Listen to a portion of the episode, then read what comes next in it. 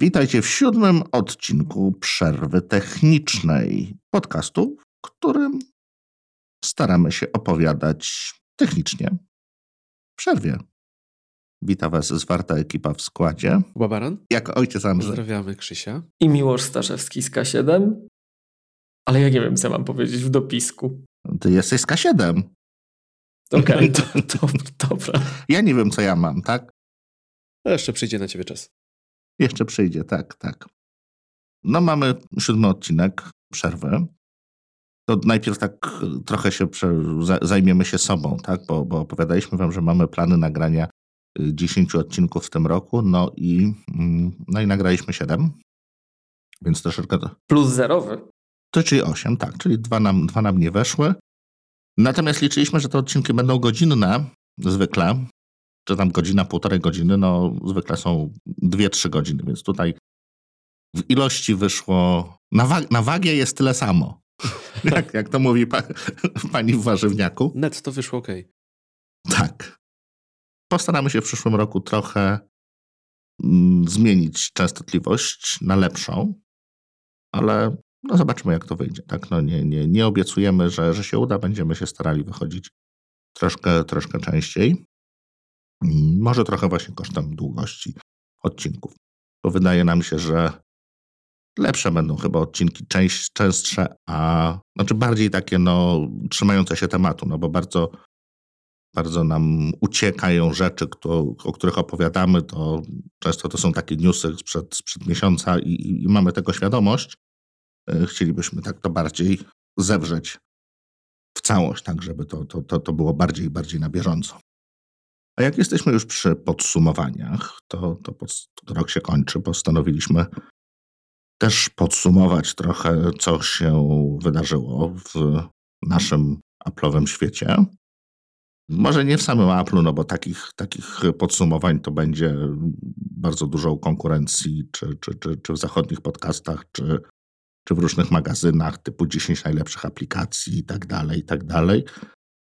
Postanowiliśmy pochylić się nad tym, czego my używamy, tak? Do, jaki ten rok był dla nas, y, co ewentualnie się zmieniło w oprogramowaniu, bo ostatnio było dużo o sprzęcie, to teraz będzie o oprogramowaniu. No, i tak właśnie. To co, Kuba, zaczniesz?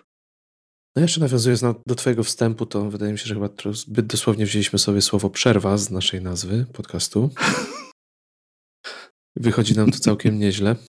Przerwy nam wychodzą dobrze, technicznie nam wychodzi mniej. A co do trzymania się tematu, to też wydaje mi się, że bardzo byśmy chcieli, ale to też na razie wymaga jeszcze pracy z naszej strony.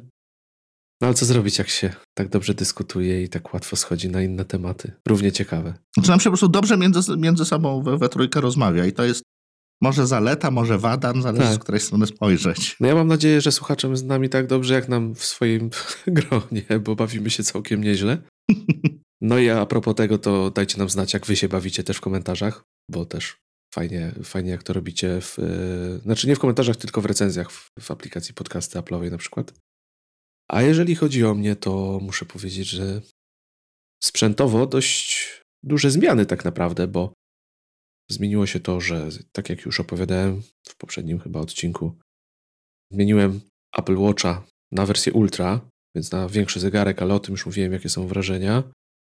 No i ostatnimi czasy też przesiadłem się na iPhone'a nowego w wersji Max, który jest pierwszym Maxem w historii, że nie miałem nigdy żadnego plusa. Postanowiłem, że mhm. no czas spróbować, czas spróbować, zwłaszcza, że jeden z tych mankamentów, które zawsze mnie jakby odpychały, to była ta waga, którą on ma, to ryzyko ściągania spodni w miejscach publicznych, wyciągniętych kieszeni. Tutaj nie doświadczyłem tego. Co prawda, ta różnica w wadze nie jest tak duża, jak się mówi, ale potwierdzam również to, o czym rozmawialiśmy, to, o czym mówił Miłosz w odcinku o iPhone'ie, że rzeczywiście organoleptycznie, trzymając go w ręku, to jest bardzo przyjemnie wyważone urządzenie i kompletnie nie czuć tej jego wagi. I druga rzecz, o której też warto wspomnieć, myślę, to jestem fanem e, tytanowego wykończenia, bo jest to zupełnie inne odczucie w ręku. Jest to cieplejszy materiał, bardziej trzymający się dłoni, według mnie dużo bardziej przyjemny. Aczkolwiek Na pierwszy rzut oka zdecydowanie wydaje mi się, że mniej szlachetny jednak. I dla wielu osób, które może Pro nie traktują do końca jako Pro, a jako bardziej wersja ekskluzywna, Mhm. bo jest sporo takich osób, dla których jednak ten błysk jest ważny, no to tutaj może być to pewien zgrzyt, ale wydaje mi się, że jest to zmiana w bardzo dobrą stronę. Także u mnie to właśnie takie dwie główne sprzętowe zmiany, obie są zaskoczeniem na plus, muszę przyznać. W obu przypadkach większy ekran, większa waga, a jednocześnie użytkowość tego i, i te zalety, bo większy ekran, wygodniejsza może obsługa, a jednocześnie przekonanie się do tego, że to nie oznacza wcale jakiejś większej niewygody. No i że moje kieszenie też mieszczą to, że mieści na przykład iPhone'a Maxa bez problemu, do czego nie byłem do końca przekonany, że tak będzie. Jednak te obawy były nie do końca trafione i muszę przyznać, że z tegorocznych zmian sprzętowych jestem bardzo, nawet bardzo zadowolony. Więc może jak jesteśmy przy tych zmianach sprzętowych, to może jak tam u Was? Jak to ostatecznie stagnacja sprzętowa, czy coś się jeszcze zmieniło poza tym, co już opowiadaliście tutaj w odcinkach? Miłoszu? U mnie sprzętowo jest taki w miarę młyn, bo ja stety, niestety w miarę regularnie muszę sprzęt wymieniać. Zostajmy może przy stety. Um, my chyba nie mówiliśmy o tym w przerwie technicznej, albo nie pamiętam, ale dla mnie ten rok, um, jakbym miał tak właśnie podsumować, to są dwa produkty. To jest e, iPhone, ten nowy iPhone i MacBook Air, ta trzynastka z M2. Bo ja się w tym roku tak na dobre przesiadłem na tą trzynastkę jako taki mój podróżny komputer. No i bardzo, bardzo, bardzo, bardzo to sobie chwalę. Nawet się przekonałem, jak widziałem, jak ściągnął kolega tak, takiego kompa ze stołu do MagSafe'a. Mhm. Tak jak mówi, mówiliście, Kuba mówił o spodniach, to ja przyznam szczerze, jestem zszokowany. Przecież my tu jak siedzimy, to jesteśmy Team iPad Mini. No i co, wy nie nosicie iPadzika mini w kieszeni? Nie. No ja noszę teraz. Nie. Nie noś, naprawdę? naprawdę. Ja noszę w kieszeni. Ja noszę w Mieści kieszeni się? spodni. To nawet nie próbowałem. Tak. I, I ten stary, i ten nowy. I właśnie, tu gdybym miał trochę, tak wiecie, trochę ponarzekać, to yy, wskrzesiłem u siebie w, w codziennym użytkowaniu iPadzika Mini 5, bo ja absolutnie kocham ten design. On jest cieńszy niż to obecny, on jest cieńszy niż iPhone dzisiaj i to dużo. On jest cieńszy niż ten obecny klocowaty iPad Mini. On jest taki kochany, taki smukły, taki slim, e, więc jeżdżę z tą piątką, ale jak używa się dzisiaj pod bieżącym iOS-em e, tego iPada Mini 5, o Boże, jakie to jest wolne. Jakie to jest wolne. I wtedy człowiek widzi, ile na przykład mocy ma ten nowy iPhone. Mhm. Jak ci się strona powoli otwiera, jak zapisujesz ją do PDF-a i klikasz zapisz w plikach i liczysz dosłownie 2,5 sekundy, aż ci wyjedzie i się ustawi na katalogu. To jest dramat. To na, na iPhone'ie tego w ogóle nie czujesz. Wszystko fruwa. Pyk, pyk, pyk, pyk, pyk, pyk, pyk. Nie?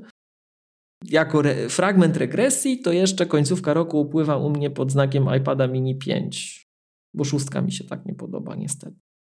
I ma moim zdaniem gorszy ekran, Szóstka? tak jakościowo w tym co ja widzę. Szóstka tak. Mhm. Ma, przynajmniej ten mój egzemplarz ma ewidentnie inny profil kolorów, Mhm. taki zimny bardziej i mi to tak dalece nie podchodzi. Próbuję to po- podkręcać accessibility features, color filters, ale nie wiem o co chodzi. Nie, po prostu nie, więc No używam. to jest chyba najsłabszy ekran Już próbowałem naklejać. aktualnie chyba w gamie produktów Apple'a.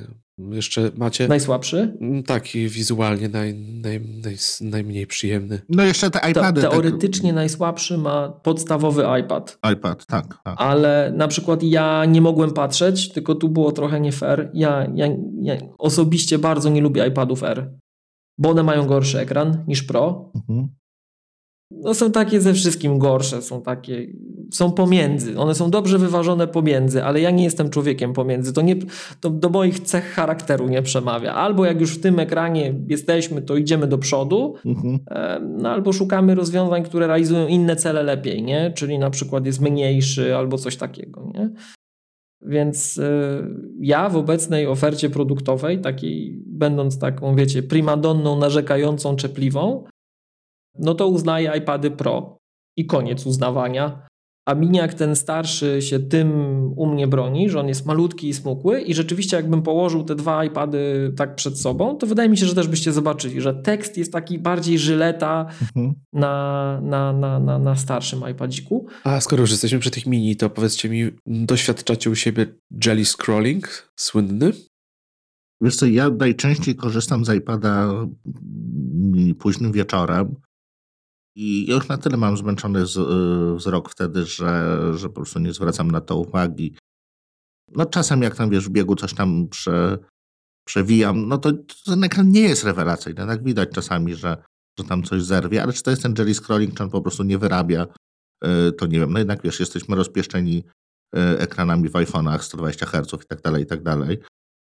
Inna jakość, więc ten ekran wygląda gorzej. Natomiast przez bardzo, bardzo wiele miesięcy zdarzało mi się wieczorami właśnie oglądać na nim jakieś YouTube, jakieś, jakieś streamingi Netflixu, tego typu rzeczy. I jakby okej, okay, dawało radę, tak? No nie, nie jest to ta, ta, ta czerń, ta jakość super, hiper, ale jak na moje potrzeby było to jak najbardziej wystarczające. Miłosz? Ja, ja jestem oczywiście czepliwa świnka, żeby nie było. Ja wiem, że to, to nie znaczy, że ten ekran jest zły. To znaczy, że ja tu mam lepszy, jak go widziałem, jeszcze jest mniejszy, fajniejszy i już, a natomiast jeśli chodzi o ten jelly scrolling, to muszę podpytać. O co kaman? Bo mi tylko słuchacze i, i, i, znajomi pokazywali to, że ponoć w iPadzie mini jak go bokiem chyba ułożę, to tam lewa strona się inaczej niby w skrajnych przypadkach przewija i ktoś mi to próbował pokazać. I ja to może zraz zobaczyłem, ale tego się nie doświadczam tego przy. U mnie to jest niezależnie i to jest rzecz irytująca i ja to widzę przy przewijaniu tekstu po prostu. Ale doczekaj, ale to o tym mówiłeś, Kuba, tak? Że to, to się dwie strony przewijają osobno, to o to chodzi. Tak, przewijając tekst, głównie tekst, przewijając tekst, prawa i lewa strona jakby nie łapie tego samego odświeżania, przez to wydaje się, że ten tekst jakby łapie taką sinusoidę, troszeczkę się zaczyna rozjeżdżać.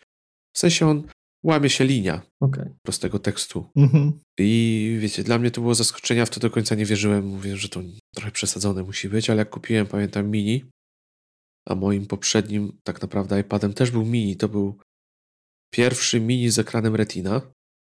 To był po... Czyli dwójka. Tak. Trójka. Nie, trójka, trójka. przepraszam, trójka. Mhm. To trójka. nie pamiętam czegoś takiego. I też y, to, o czym ty mówisz, Miłosz, że ja mimo że to jest już na pewno zachwiane wspomnienie.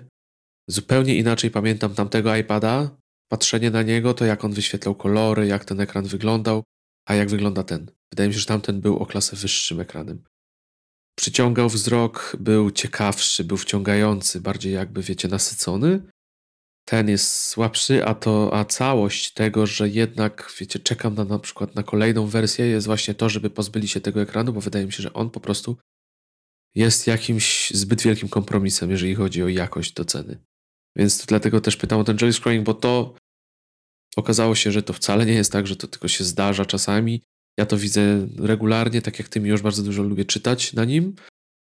I tam, gdzie mogę, na przykład w Instapaper, sobie przyłączam też czytanie na paginację tekstu, żeby nie musieć go przewijać, a jedynie przerzucać jako strony.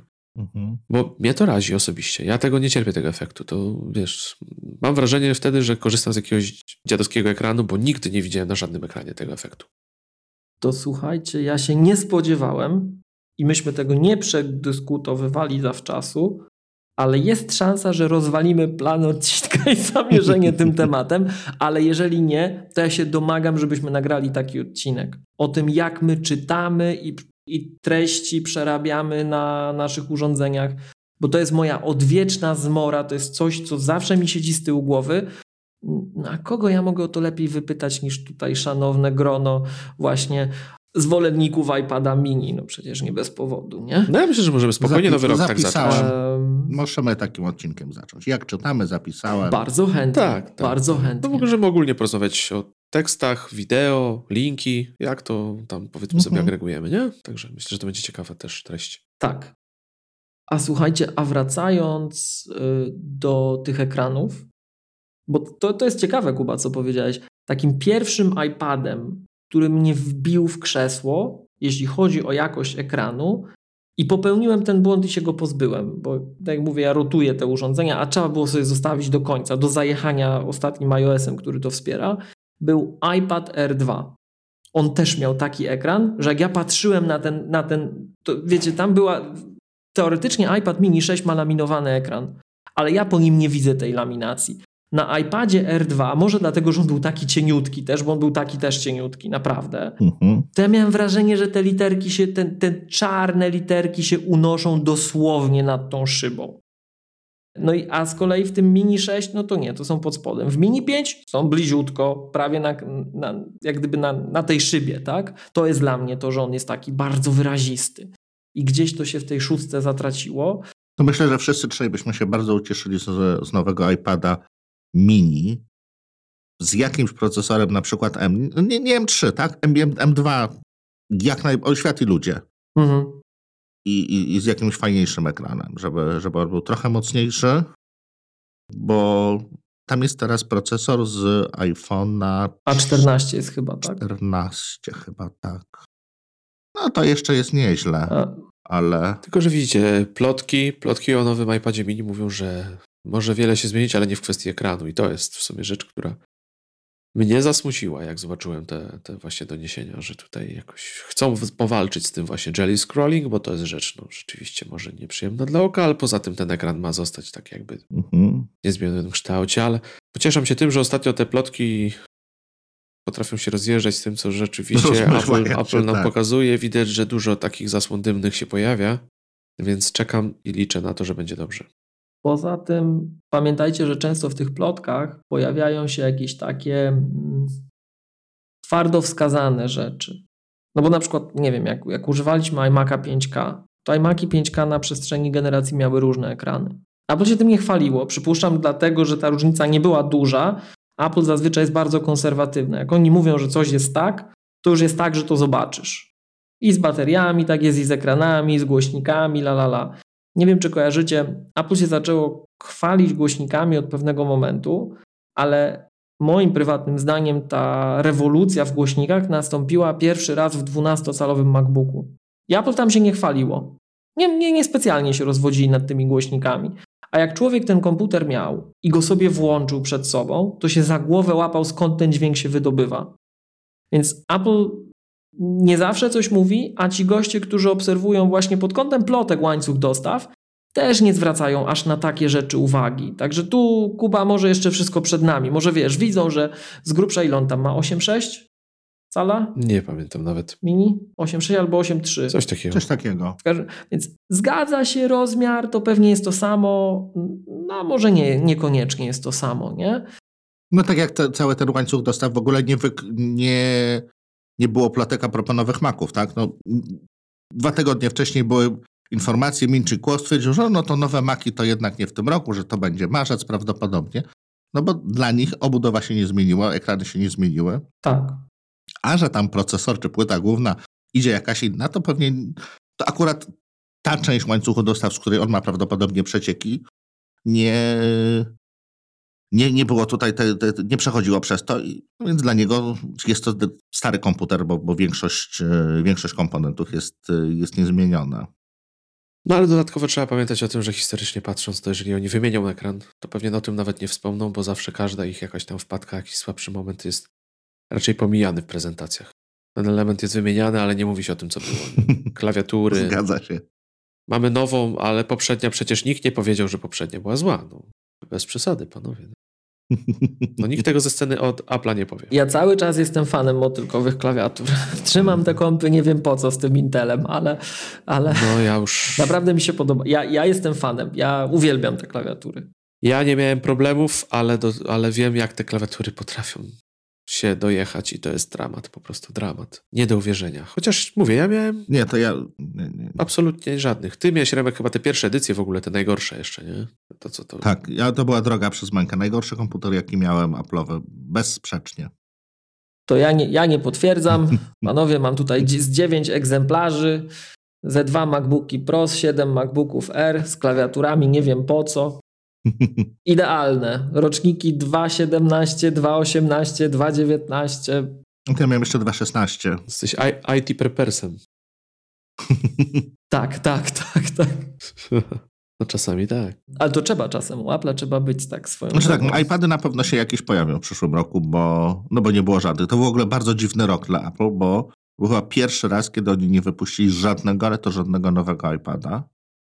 Podczas gdy były dwa odświeżenia Maców. Dokładnie, dokładnie. Bo to wiesz, jeszcze iPada jakoś byśmy przeżyli, ale że, że Maców jest więcej, to od czasu pojawienia się iPada na rynku chyba czegoś takiego nie było. Tak, bo to kiedyś było, ale to wiesz, to też były takie update'y, no to zmieniliśmy GPU albo zmieniliśmy CPU, bo to było jeszcze Intel, e, zamieniliśmy z Intela, przeszliśmy z Intela na, A- znaczy z, z NVIDIA na AMD albo odwrotnie, Tak. a bump jakiś tam Intela wskoczył procesorów, więc to było, update był, tak, były early i late modele, ale to były takie mm, facelifting bardziej. Ej, a teraz wyjdziemy na ignorantów. A kiedy wyszedł iPad dziesiątej generacji? Nie, w zeszłym roku wyszedł. W zeszłym roku, W zeszłym roku. Tak? Dziesiątki wyszły w, w poprzednim? tak. no, 2002 to jest, ostatnie to jest 2022, wszystkie, nie ma nic 2023 w iPadach.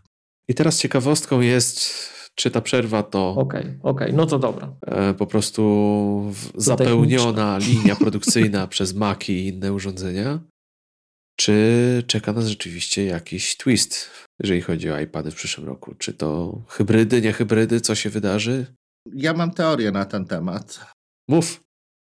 że iPady były za szybkie, tak? Te procesory, które tam były wkładane, były zbyt wydajne, jeśli porównując do tego, co wyda, yy, jakie były wymagania, jakie były możliwości, które dawał system operacyjny.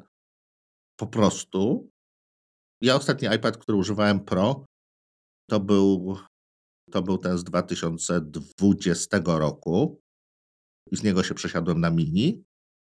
I to był taki iPad, tam jeszcze nie było procesora M, ale on i tak był, był na tyle wydajny, że nie znalazłem nigdy aplikacji, w której ja musiałbym czekać. Ja nie robię rzeczy skomplikowanych, nie robię grafiki, nie, nie, nie przerzucam jakichś da- danych, nawet podcastu na tym nie składam. Więc na, tym, na tego iPada zawsze ja byłem tym naj, najwolniejszym czynnikiem. Na nic nie musiałem na nim czekać. Biorąc pod uwagę, że, że, że aktualne teraz tam jest chyba, no to M2 siedzą, tak? Dwójki. E, w Pro y, są to bardzo wydajne układy. Jest tam dodatkowo y, zarządzanie pełne pamięcią, wirtualizacja pamięci. Cuda można robić. Myślę, że czekają właśnie, tak jak, tak jak mówicie, może na wirtualizację, że będzie można tam jakąś maszynę wirtualną makową uruchomić, to wtedy byłoby bardzo fajnie, bo mamy z jednej strony całe to bezpieczeństwo, które daje iPad, a z drugiej strony dajemy jakąś taką furtkę, że można tam rzeczywiście popracować na tym, y, na, na takich narzędziach, do których jesteśmy na, na Macu przyzwyczajeni. Mi się wydaje, że nie otworzą nigdy iPada na takie. Nie, nie otworzą go na tak, jak jest otwarty Mac. To zawsze będzie taki. Tak mi się wydaje, że to będzie zawsze ten komputer dla, z taką zamkniętą z filozofią działania, że on będzie hybrydą, on będzie dał się podłączać na przykład, ale, ale jakieś takie zaawansowane rzeczy, które kochamy w Macu, raczej do niego nie trafią. Tak mi się wydaje. Ale tu też zgadzam się z tą Remek, że ostatnie lata tak pokazywały, że absolutnie system operacyjny nie, na, nie nadąża za tym, żeby utylizować to, jak szybko rozwija się sprzęt. A wiadomo, że plany sprzętowe są tworzone na lata i Tak, oczywiście. wyhamowanie tego statku to nie jest tak, że, no wiecie, jak, jak olbrzymiego tankowca, nie? żeby go zawrócić albo zmienić jego kierunek, to potrzeba przepłynąć masę mil. Poza tym po to, po to przyspieszamy, żeby konkurencja została gdzieś I z tyłu. może właśnie no. w tym roku to jest pierwszy moment, kiedy ta, ta filozofia po prostu wypuszczania ich się zmieni i, i zaczną te urządzenia po prostu mieć tą wydajność, która jest na tą chwilę potrzebna, a nie przerastać znacząco to, co da się zrobić, bo rzeczywiście no, widać, widać to, przynajmniej ja to tak widzę, że no, te urządzenia mogłyby naprawdę bardzo dużo, bo przecież mają w sobie komponenty takie jak mamy w Macach, na których potrafimy cuda czynić. Tam jednak dużo pary chyba idzie w gwizdek, poza tym, że to też nie wiem, czy to w tym roku wyszedł Final Cut i Logic na iPada, W zeszłym. Chyba w tym. Mm, bo W zeszłym też? nie, tak? to chyba wyszło w Wydaje tym mi się, roku. że- Na wiosnę wydaje mi się, że to jakoś się pojawiło, Może tak. ale mogę przestrzelić to jest pierwszy jakiś taki naprawdę rzecz, która potrafi, mogłaby go dojechać, tego iPada i jakoś tam zutylizować. Także czekam, czekam, czekam na ten przyszły rok, ciekaw go jestem, chociaż nie jestem raczej klientem na nowe iPady. Raczej na tego mini jako takie urządzenie towarzyszące, a, a dla mnie ja jednak jestem makowym chłopcem. Tak, 23 maja w tym roku, masz rację. Więc tutaj yy, no wyczekujemy, no bo to takie to no, jakaś taka jedna z większych niewiadomych, jaka czeka nas w przyszłym roku. Co się wydarzy, jak to będzie wyglądało, zwłaszcza po tej dłuższej przerwie. To jest, słuchajcie, panowie, tak jak was słucham, od czterech do siedmiu rzeczy, które chciałem powiedzieć, w zależności jak liczyć, jak to kategoryzować. Zacznijmy powoli, bo przypomnieliście mi coś, co mi wspominał Mateusz Duc. Serdecznie pozdrawiamy, że rzeczywiście w poprzednim odcinku przerwy technicznej popełniłem błąd, bo tak jak to opowiedziałem, to wychodziło, że są rzeczy dotyczące accessibility na Sonomie, które nie działają na linii całej procesorów M1 we wszystkich wariantach, że możesz mieć najmocniejsze M1 i to już ci nie zadziała, bo to nie jest seria M2 i to jest błąd. Są feature'y accessibility, które nie działają na M1, konkretnie M1, ale już na M1 Pro i M1 Max zadziałają, więc to jest błąd i to dobrze, że Mateusz to wyłapał. Mhm. Więc jak masz najtańszego MacBooka R, którego cały czas możesz kupić jako nowego, albo masz MacBooka Pro z touchbarem z M1, albo masz Maca Mini z M1, to już ci pewne accessibility features nie działają. Natomiast na kompakt M1 Pro, M1 Max działają i na każdej M2, M3, nawet podstawowej i w górę. Tak? To to jest pierwsza rzecz. Druga rzecz. Chwilę wcześniej, jak rozmawialiśmy, to miałem mówić, właśnie miałem mówić, że temu miniakowi mnie to drażni i tu przypuszczam, że będę miał bądź miałbym zupełnie inny schemat użycia niż wy, bo ja bym chciał, żeby ten iPadzik albo ten iPhone'ik to był, to był mój docelowo jedyny podstawowy komputer. Żeby on mi tego na przykład era był w stanie zastąpić. Co jest super fajne. Słuchajcie, jak ja sobie gdzieś się przemieszczam, jadę pociągiem, jadę tramwajem, i mam iPada w kieszeni, dosłownie w kieszeni spodni. Nie mam żadnej torby, nie mam żadnego plecaka, nic nie mam. Mam iPada i telefon. Do widzenia. To to jest super. Jak ja bym mógł sobie tego iPada podłączyć pod monitor tak jak mogę to zrobić z iPadem Pro i on wtedy działa jako komputer, a iPad mini nie. iPad mini nadal jak głupi iPhone kopiuje e, swój ekran, więc aplikacje nie mogą pewnych rzeczy zrobić, bo nie supportują na nim zewnętrznego monitora w pełni, no to to jest solidne ograniczenie i tu przypuszczam brakuje mu tego hardware'u i tu miniakowi by te, te chipy z linii M pomogły. Więc to byłaby druga rzecz i jakby go odświeżali, to ja bym bardzo Apple'a prosił, żeby te różnice zakopali, ale jak znam Apple'a, to nie zakopią, bo przecież małe musi być tańsze, a jak musi być tańsze, to musi być zagłodzone, a jak ma być zagłodzone, to nie dostanie tej dużej linii procesorów, tylko dostanie któregoś z poprzedniego iPhone'a. Ale właśnie ten mini nawet nie jest szczególnie tańszy tak naprawdę, porównując do Era. Jest tam 200 czy 300 zł różnicy, tak? No 400 niech będzie. Do Era tak, tak, masz rację. Do Era tak, tak. Bo już miałem do Pro i w Pro się robi nie, teraz Pro groźnie spoko, w, tam, w tych wyższych cennikach. Tak, masz rację. Bardzo dobre spostrzeżenie, Remek. To tutaj właśnie tego mi zabrakło, bo ja zawsze gdzieś tego Era przegapię. Ja bardzo rzadko klientom po, polecam Era, naprawdę. Jak już przychodzą kupić Era, to naprawdę nie chcecie Pro. No naprawdę nie chcecie Pro.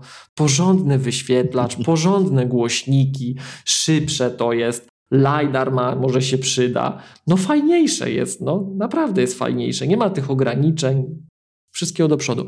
A wracając jeszcze do, do właśnie tego wykorzystania iPada, to słuchajcie, wchodzi nam regulacja unijna, która wymusi na Apple'u i ja jestem akurat tej regulacji przeciwny.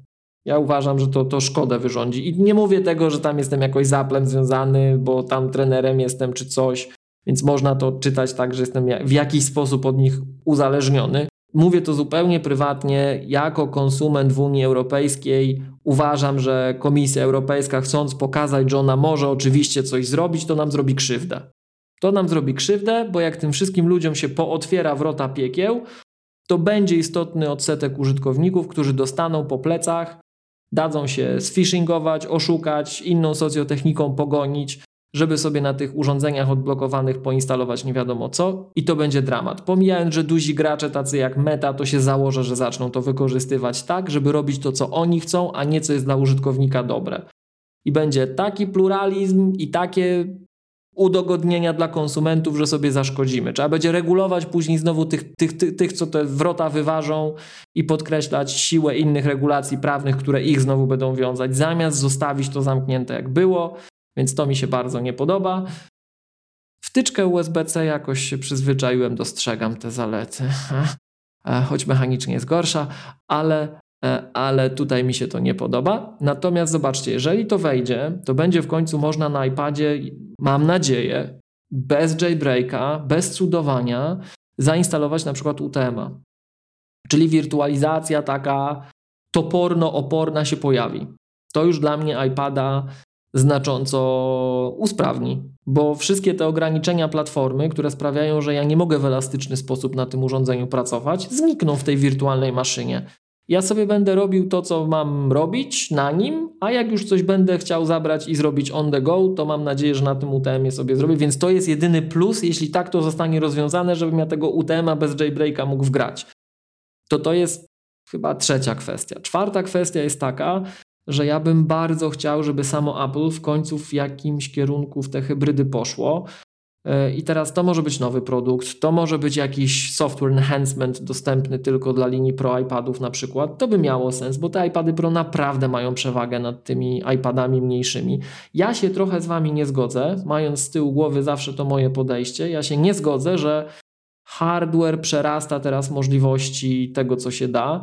Bo jak sobie podłączycie takiego iPada Pro do wyświetlacza 6K, jest to jak najbardziej wspierana konfiguracja. Mogę sobie od Apple'a te dwa kawałki kupić, że będzie kosztowało 50 koła, jak wezmę najdroższego iPada, trudno. Ale mogę, tak? Mogę. Mam, mam kaprys, jestem zwykłym konsumentem, który wyrzuci tyle pieniędzy, ile tylko każą, to sobie za 50 koła kupię iPada Pro najdroższego z klawiaturą i podłączę do tego wyświetlacza XDR. I moi drodzy, 16 GB RAMu w tych najwyższych modelach przy takim wyświetlaczu i przy pracy na wielu aplikacjach to wcale nie jest dużo. To nie jest dużo. Więc jeżeli byśmy chcieli z tego zrobić docelowo taką poważną maszynę roboczą, że ja to zabieram jak MacBooka Pro, ale to jest de facto lepsze. No, słyszeliście tę historię, że on jest lepszy, nie? że ma ten rysik, że ma ten dotyk i w ogóle jest fajny. To te iPady, które mamy w najwyższych konfiguracjach, jakie w ogóle są za kupę kasy, to jest najmniejsze, co w takich warunkach spełnia warunki dyskusji w ogóle. Pamiętajcie, pamiętajmy jeszcze, że jest driver kit, mogę mieć sterowniki w końcu, więc ja naprawdę z tego powoli mogę zacząć robić poważny komputer, taki general purpose computer. Tak? Um, natomiast wydaje mi się, i to jest kolejny fragment tej dyskusji, i już Wam oddaję głos, bo wiem, że za dużo tych wątków pootwierałem, że iPad ma problem taki jajka i kury. Z jednej strony mamy ten low-end, który nas będzie trzymał, z drugiej strony zaczynamy naprawdę hulać i hasać w tym high-endzie, ale zobaczcie, co się chociażby stało, jak próbowano wprowadzić te limity dla starszych iPadów przy, przy czym to było? Przy Stage Manager. Przy Stage Managerze, tak, tak, tak. I przy multitaskingu. I już zaczęły się widły i pochodnie na Cupertino. Więc Apple sobie trochę, moim zdaniem, strzela, strzeliło samo gola, głodząc te drobne iPady, te tanie iPady, żeby one takie były, były, były, niespecjalnie te iPady Pro pokazując przewagi, w pewnym momencie nie umiejąc klientom tego, tego uzasadnić i pokazać, bo tam jest bardzo taka ciekawa historia do opowiedzenia, jeszcze nie dzisiaj, ale za jakiś czas, ale trzeba będzie twardo postawić warunki, że od tego miejsca i ta historia musi być naprawdę przekonująca klienta, tak? Więc może gdzieś tam ta hybryda się czai, no może się czai. Ja pewnie nie widzę nawet jak zrobiona i pewnie ja bym nawet na jakiś kompromis. Ja nie jestem człowiekiem specjalnie takich rozwiązań pośrodku, ale ja bym się na jakiś kompromis zgodził, tak? Żeby był taki iPadzik jak dzisiaj. A niech będzie, niech on mnie kosztuje powyżej 10 koła. Dobra, tak? Że tylko te będą działały. I niech tam jakoś ten macOS-like mode się włączy. To naprawdę będzie ciekawe, nie? No ale tu znowu software na dzień dzisiejszy go nie ma. I jak to wejdzie, to będzie krzyk, że działa od modelu X, nie? To widzisz, Miłoszu, to ja mam tutaj też dużo mówiłeś, to ja teraz może nie siedem, tylko jakby dwie kwestie. Pierwsze, narzekałeś na to, że te, te iPady to jednak nie są za mocne. No tak, no mamy iPada z, 2000, z zeszłego roku, tak? który ma 16 GB RAMu. No i na tym, no rzeczywiście podłączony nawet do 5K, no to podejrzewam, że będzie już no, nierewelacyjnie, ale z drugiej strony... I czekaj, jedno, jedno pytanie, jedno pytanie tylko, bo ja nie pamiętam, może ty pamiętasz, to nie jest tak, że 16 giga RAMu to mają tylko te najdroższe modele? Ten terabajtowy i dwuterabajtowy? Wydaje mi się, że tak to, tak, to, tak to było podzielone, bo tam nie jest chyba to rozróżniane, ale zaczęli chyba właśnie od 2000, e, w 2020 było pierwszy raz tak, że chyba podstawowy, ten 11-calowy e, miał 6 giga, a któryś tam miał 8 giga. 2.18 już tak zaczął, że terabajtowy miał 6, reszta miała chyba 4 czy jakoś tak i to już później szło. Tak, coś takiego było. Tak, tak, tak, tak, tak, tak. No ale no generalnie RAM. Bo podstawki mają 8 teraz, tak? Kojarzysz czy nie? Musiałbym Mac Trackera uruchomić. Przepraszam, że tak przerywam, ale to może mieć znaczenie w kontekście dalszego wywodu. Mhm. Mac Tracker ma... pokazuje, że 8 GB RAMu i 16 przy 1,2 terabajta. Tak jak jest dokładnie tak, jak mówisz. No i wiesz, i do, dorzuć do tego wiele apek i 6K ekran. No. Mhm. Ale z drugiej strony masz MacBooka Pro z tego roku, który w podstawie ma 8. O nie! Tak? I, o i nie! tutaj nie! Pro! Nie! No, no tak, no, ale no jest taki produkt, niestety. Przepraszam, wiem, masz rację. To jest szachmat, ja się nie mam czym bronić, ale wszyscy wiemy, że to jest walka, nie fair. No, no tak, wiem, to, to chwyt poniżej pasa, zgadza się, dobrze. A wiesz co, teraz tak opowiadasz o takiej fajnej funkcji, to, też by mi się spodobało, tak, żeby, żeby na tym e, iPadzie, no może nie tym moim biedniutkim, no ale dobra, no już wtedy się mhm. przekonam, to będę miał powód, żeby wydać pieniądze na to Pro. No. Ale odwrotnie by mi się bardzo jedna rzecz bardzo, bardzo podobała. Pamiętacie kiedyś intelowe, chyba to były 24 czy 21 iMaki miały funkcję monitora HD, żeby po prostu działały jako monitor HDMI. 27 do retiny, 24 chyba pierwsza retina poszła jeszcze na tym. Krótko, krótko to było, tak? Tak. Target Display Target Mode. Display Mode. No. Bardzo by mi podobało się, żeby właśnie teraz bieżące M1 i M3, bo M2 nie było, iMac'a, żeby, żeby na starość można ten komputer mhm. przełączyć w tryb monitora. Żeby była funkcja w software'ze, przestawiam wajchę. Nie wiem, kupuję nawet oprogramowanie. Wiesz, Monitor on the stick. Wiesz, wiesz, jaka jest odpowiedź? No.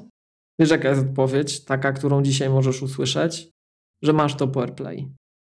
No tak. Ja wiem, że ta odpowiedź cię nie satysfakcjonuje do tego stopnia, że jej nie dostrzegasz wręcz. Często jest tak w dyskusjach, ale teoretycznie tak. Wiesz, ale to też jest, to jest nie ta jakość jednak. Mimo wszystko to AirPlay to nie jest ta jakość, umówmy się. Mam być, mam być świnka? Bądź, ja byłem, to ty musisz. A, a pamię, pamięt, Słuchaj, miejmy te dyskusje. To ma, rzadko kiedy można się tak pookładać i może, może nawet przegram, ale żeby, ty, żeby słuchacze widzieli, jak możemy czasem pokrętnie te dyskusje prowadzić. Mhm. No bo wiesz, że ta nasza przejściówka na HDMI, ta na kablu, to wiesz, no ja wiem, że to tam... ona robi dokładnie takiego airplaya sprzętowego, nie? No wiem, wiem. No, też ci robi artefakty, bo ona kompresuje do hewka i rekompresuje dalej, nie? No. Więc teoretycznie AirPlay jest czymś takim. I teraz jakby się uprzeć, ja nie wiem, czy to zadziała, mhm. ale jakby się uprzeć, to przecież możesz sobie podłączyć yy, w przypadku, chociaż działa AirPlay po Macach. Po kablu? Bo AirPlay działa, AirPlay działa po ad hoc Wi-Fi. Tak.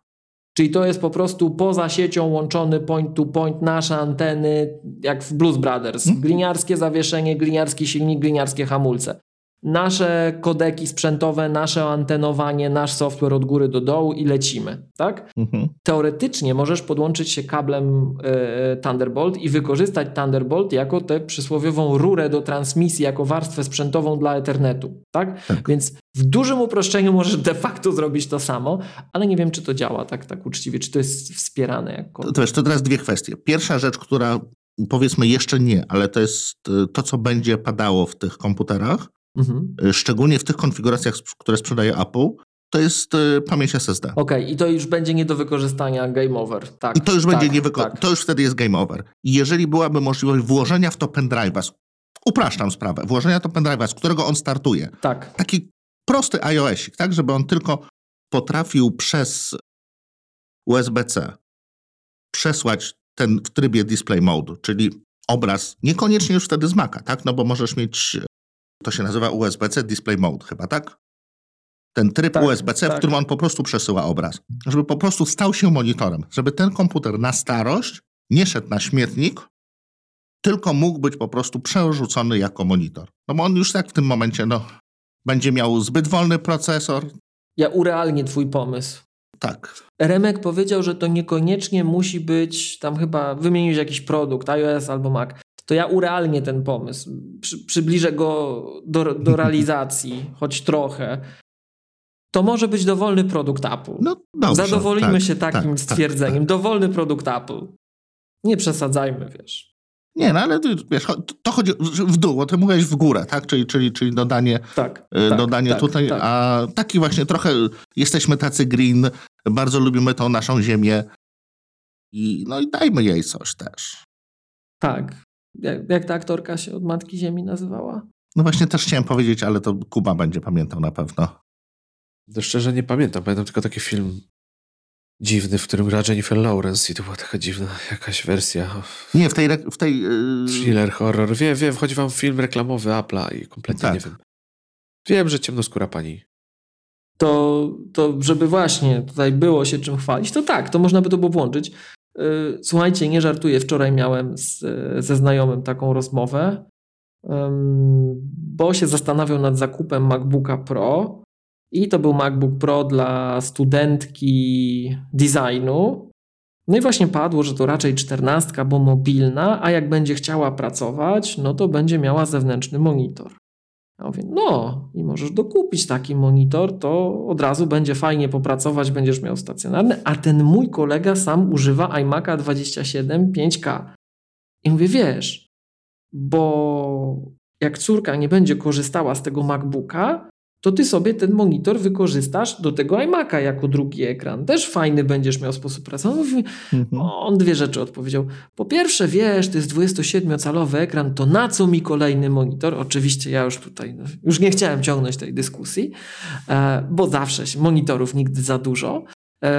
Ale później właśnie kolega rzucił, że przecież on tak nawet planował, że jak już tego komputera przestanie używać, to przecież te komputery mogą być wykorzystane jako monitory. No nie mogą, te nie mogą. Kiedyś mogły, te nie mogą i część ludzi jeszcze tego gdzieś tam nie widzi. Natomiast to, co em, Remek, ty wspominałeś, to tylko tak dla porządku powiedzmy może słuchaczom, bo to jest dość znany fakt, ale nie powszechnie znany fakt. Mm, Komputery oparte o Apple Silicon zachowują tak zwaną politykę bezpieczeństwa na wbudowanym dysku SSD. I ta polityka bezpieczeństwa określa możliwość startu także z zewnętrznych napędów.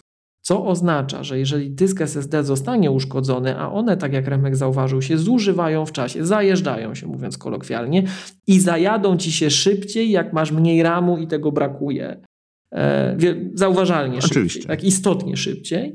Em, więc jak zajedziesz ten komputer, bo masz mało ramu, no to po prostu będziesz go musiał oddać do recyklingu, koniec, kropka, bo go nie uruchomisz z zewnętrznego dysku, Tak co pewien sposób, trzeba przyznać, jest downgrade'em, bo komputery Mac z procesorami Intel były pozbawione tego fragmentu. Tam się e, zachowywało wszelkie na tamten moment istotne elementy polityki bezpieczeństwa w płycie głównej, w takim specjalnym obszarze płyty głównej, parameters RAM czy non-volatile RAM, co sprawiało, że jak dysk fizyczny uszkodziłeś, ten w środku, wbudowany, to mogłeś budować z zewnętrznego dysku i już. Nie gwarantowało ci to i tak w pełni bezpieczeństwa, bo nie wszystkie feature'y macOSa wtedy, jeśli chodzi o security, działały, ale co do zasady sam system operacyjny działał. W nowych komputerach możecie pracować z zewnętrznych dysków, ale to będzie tylko możliwe tak długo, jak dysk wewnętrzny i tak jest fizycznie sprawny.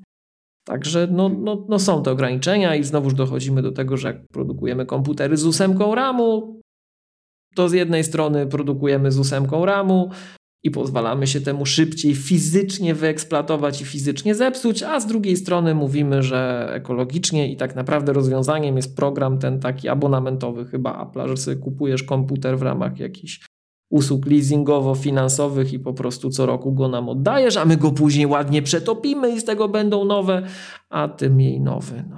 Octavia Spencer. Sprawdziłem. Matka, matka natura. O, właśnie. I to jest piękna puenta. Pozdrawiamy.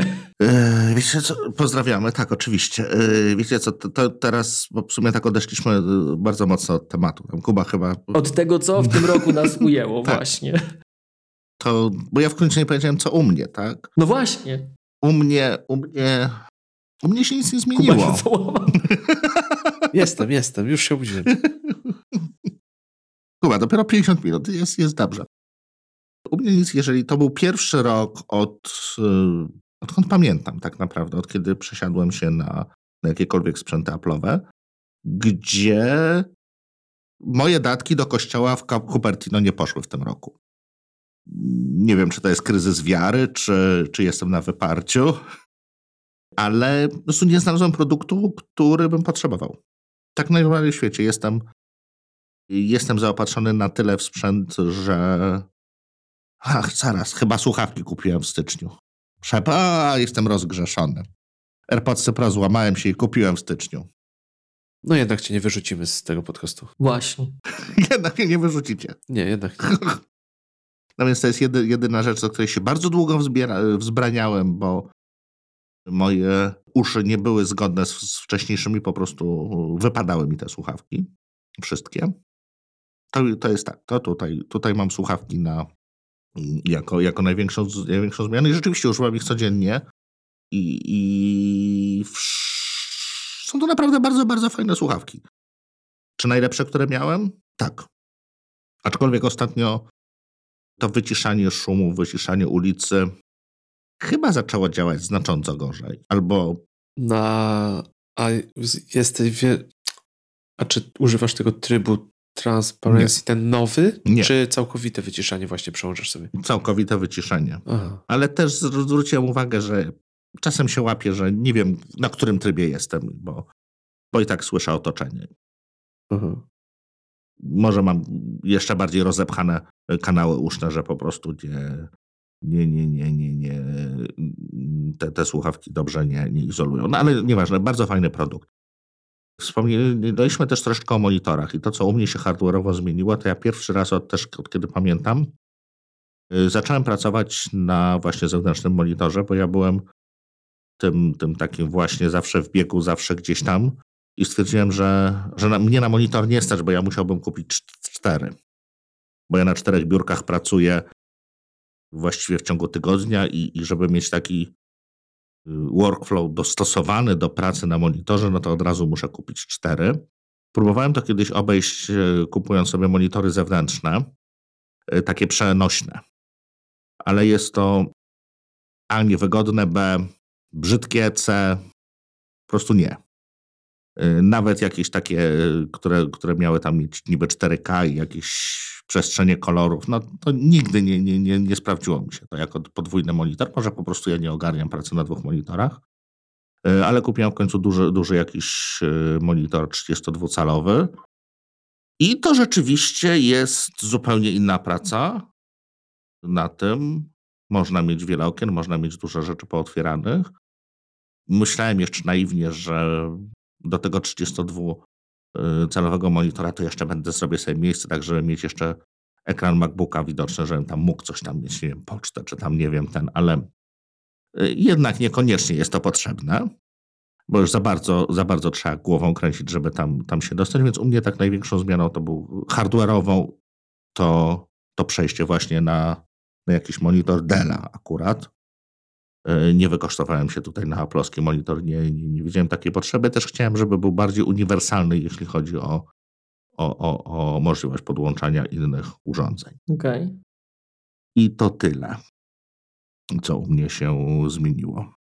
A y, jeszcze tak, żeby doprecyzować, bo to nigdy ci te słuchawki nie pasowały, to rozumiem, że jako prawdziwy fanboy zoperowałeś uszy i teraz pasują. Nie, one tam, wiesz co, za, yy, one mają te gumki chyba XL, wcześniej były Elki. Chyba, że wkleiłeś na superglue na stałe. tak, już nie wyjmuję. Już nie wyjmujesz.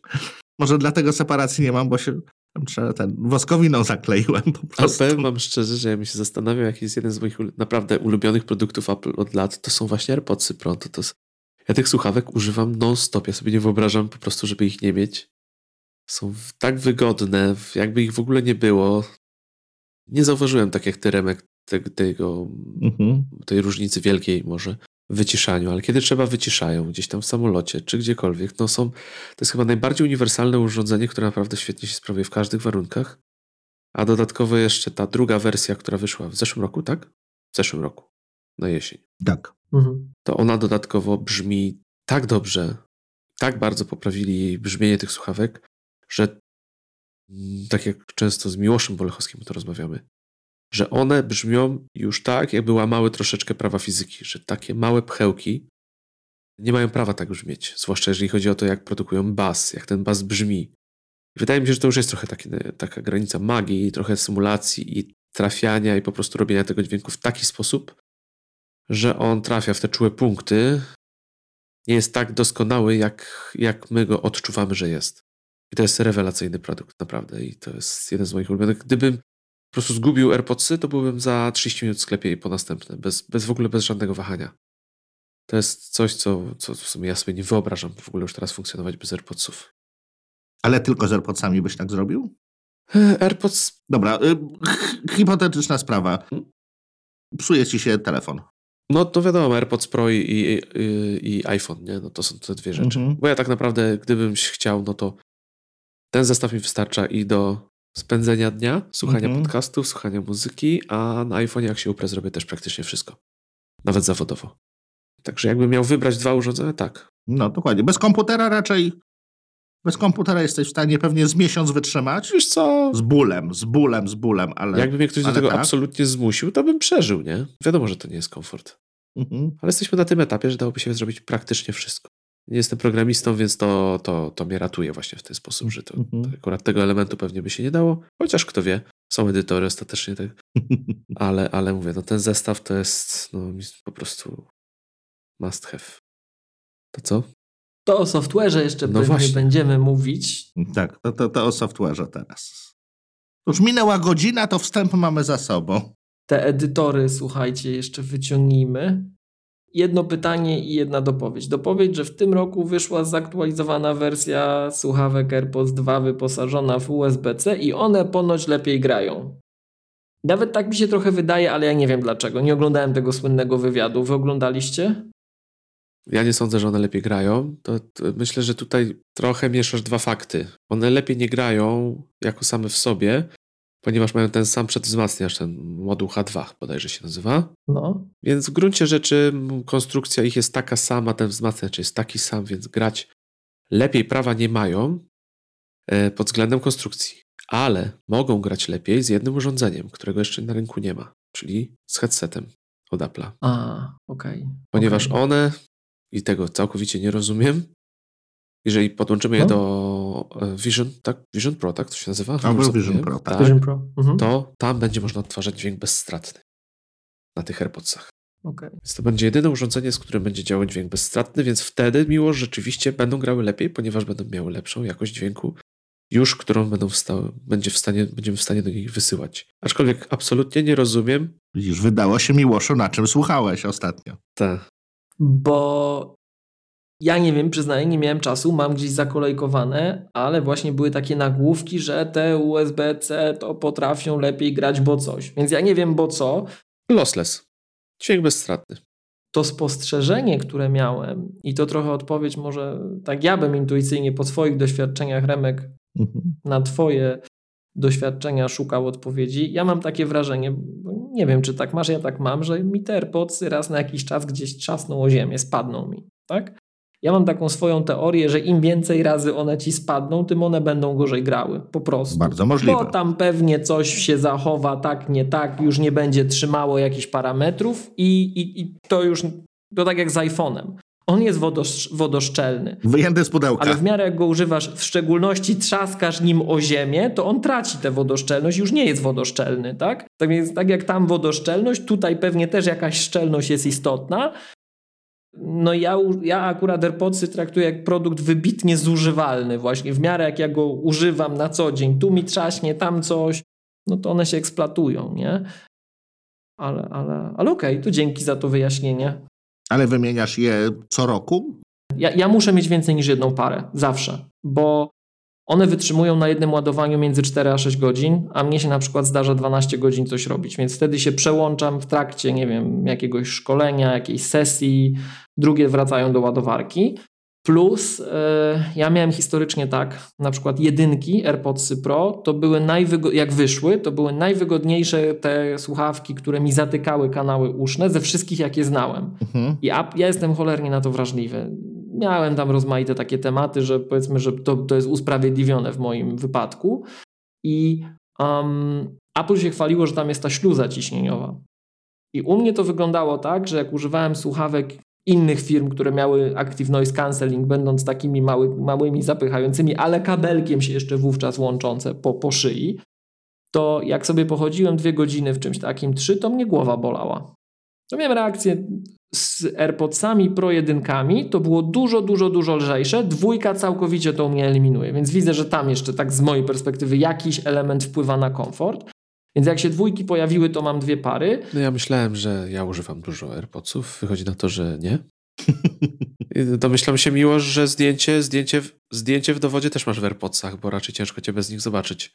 Jeszcze nie, jeszcze nie, ale powiem wam, to jest mój największy wstyd. Ja się staram na tym łapać, bo na przykład zdarza mi się wyjść w tych słuchawkach, tak do ludzi, nie wiem, do sklepu wyjść po coś i ja to odbieram jako niegrzeczne. W sensie, jak z kimś rozmawiam, to się staram to wyjąć. Bo ja wiem, że ta osoba może nie rozumieć, po pierwsze ta osoba może nie rozumieć, że my mamy te tryby transparency i tak dalej, ale po drugie chodzi o samo takie, no taki feeling, nie?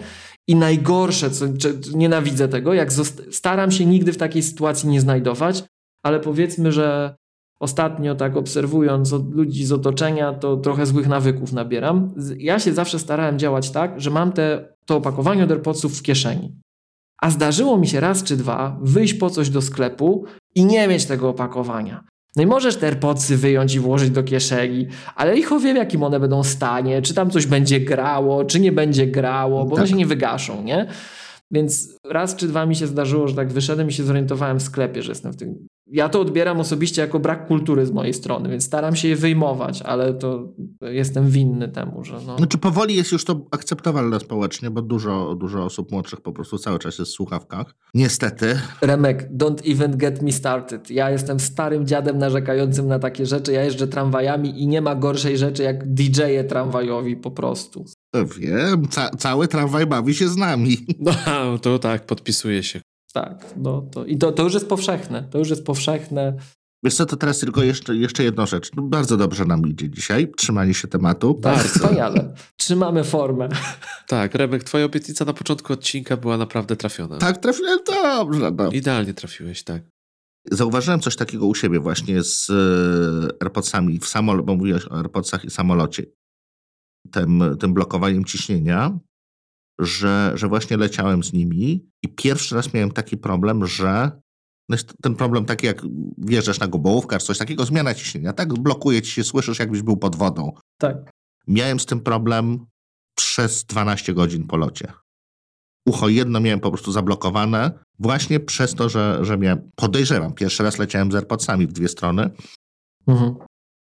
I no myślałem, że skończy się z wizytą urologa, na szczęście jakoś tam w którymś momencie, ale te wiesz, wszystkie te metody, dmuchanie, zamykanie, nie, nic, zero. Po prostu, y, po prostu jakaś taka, jakaś taka blokada ciśnienia. Nie wiem, starość albo AirPodsy. Na, na, na dwoje babka wróżyła. Nie, wiesz co, możliwe, że AirPodsy. Wiesz, te, te kanały wentylacyjne są minimalne, bo tak naprawdę, żeby utrzymać jakość dźwięku, to nie może być duży. Nie możesz na tego tracić tego ciśnienia akustycznego. No wiesz, ale ja w innych słuchawkach latałem. Ale może one rzeczywiście tak jakby dobrze przylegały i jakoś mhm. może pechowo zablokowały ci się nawet te, te kanały, wiesz, wentylacyjne. Może tak. I może to jedno ucho nie mogło wyrównać sobie ciśnienia, nie? Mhm. I coś tam, jakiś ten... A upadły ci AirPodsy? Ucisk był na to. No ale wiesz co, nie jakoś strasznie. No właśnie, Miłosz, a chciałem ciebie zapytać, a u ciebie, y, jak już dojeżdżasz te AirPodsy, to co, one umierają, mhm. przestają działać? Co się dzieje? No ja już ze dwie pary to oddałem do utylizacji, ale tych zwykłych. Co, baterie po prostu padały? Już bateria jest później taka, tak, bateria jest taka nieużywalna. Te, te jedynki AirPodsy Pro, one już też są wyeksploatowane. Ja bardzo szybko dojeżdżam te słuchawki. Półtora roku max i to jest, to, to już nie jest to. Ja mam AirPodsy pierwsze. Ale w systemie nie ma nigdzie żywotności baterii. E, chyba nie podają żywotności. Nie, nie ma, nie, nie. I to jest właśnie problem, nie? To jest problem. Ja, się, ja kiedyś byłem, ja się z tego wyleczyłem, ale bardzo niedawno, bo kiedyś byłem taką osobą, taką ultra pedantyczną. Tak, wie. No może, może nie tak jak niektórzy moi znajomi, ale taką raczej, co to wiecie. Co... Prasuję majtki. Jakby wam to powiedzieć. Dostajecie, dostajecie książkę macOS Support Essentials i macie wpisać sobie klucz file Volta w ćwiczeniu, nie? Mhm. w książce, to nie, nie, nie, nie będę pisał po książce, nie będę pisał po książce, nie będę, nie? Ja te AirPodsy biorę z naszej dystrybucji, K7-kowej, więc ja nie mogę sobie zamówić e, grawerowania. Więc sobie coś tam, żeby nie, że coś sobie napiszę albo coś nakleję. To nie taki byłem, teraz już taki jestem, że tam a napiszę, a nakleję, no i co? I takie, bo już wiem, że je zajadę, no, no zajadę, co zrobię, nie? E, ale póki taki jeszcze nie byłem i nie doświadczyłem, że one się zajeżdżają, to miałem już dwie paczki, no i tak się zastanawiałem, które są które, nie? I to było widać po tym, jak one się zachowują. Rzeczywiście, po pierwsze, dużo szybciej się no, umierają, a po drugie, pod koniec życia z tymi AirPodsami są wszelkiego rodzaju problemy. One się rozłączają, one coś. I tak sobie myślę, że to jest kwestia baterii, że one po prostu nie są stabilne energetycznie. Więc one się dłużej parują, nie chcą zadziałać. Mm. I to już drugi czy trzeci raz widzę na tych AirPodsach, więc ja zakładam, że to jest produkt zużywalny się, że on będzie. Pewnie tam są jakieś korekcje, jak w tych iPhone'ach, że jak bateria umierała, to on zwalniał i to wpływało na jakość zadziałania, la, la. Natomiast wiem, że pierwszy raz, jak poszedłem zanieść do utylizacji to, do, do autoryzowanego punktu, to byli zdziwieni. No, no to ja mówię, no co ja mam z tym zrobić? Wymiana serwisowa była nieopłacalna. Byli zdziwieni, bo każdy Polak wyrzuca je do śmietnika po prostu. Ty no przyszedłeś. na Eliksie jeszcze działa. A ty kulturalnie pre, przyszedłeś ładnie zutylizować słuchawki. Ja przyszedłem zapytać ich, ile kosztowałaby, bo ja powiedziałem, że to jest wyeksploatowane, nie? Ile by kosztowała wymiana na nowe? Czy to jest rzeczywiście, czy to jest nawet, nie wiem, 100 zł taniej? Czy to jest praktycznie ta sama cena? Wyszło, że cena jest ta sama, no to mówię, dobra, no to ja to oddaję do utylizacji i idę do kasy, nie? Ja się trochę właśnie na tych, na, słuchaw- na Apple obraziłem przez słuchawki, bo mam AirPods Pro pierwszej generacji, które jeszcze w miarę działają na baterii, ale mają wadę, która, Aha. jak okazało się, jest na nią program naprawczy, czyli trzeszczą, jeżeli jest jakieś jest wyłączone wyciszanie, to jest szum. Cały czas szumi ta jedna ze słuchawek. Nawet może dwie szumią. No ale niestety jest program naprawczy. Złapałem się na datę, że jeszcze obejmują one, to musi być słuchawka wyprodukowana przed daną datą, ale od zakupu nie może minąć więcej niż ileś tam, nie będę teraz mówił ile, bo nie pamiętam. Mhm. I się okazało, że niestety minęło i tak widzicie. I według mnie to jest wada fabryczna jakaś, no bo jednak według mnie słuchawki nie powinny się tak zachowywać po jakimś czasie. Ale niestety nie udało się ich wymienić. No można je używać, tylko że to jest mało przyjemne, bo one raczej po każdym włożeniu do pudełka wracają do trybu jakiegoś, czyli albo wyciszania, albo transparentnego, a można sobie ustawić dla AirPodsów ten dodatkowy tryb wyłączenia. Czyli one grają, ale ani nie wyciszają, ani nie są transparentne. Mhm. Po prostu typowe douszne słuchawki działają. Wtedy, wtedy tego szumu nie ma, no ale to jest kłopotliwe i w gruncie rzeczy w sumie leżą sobie teraz.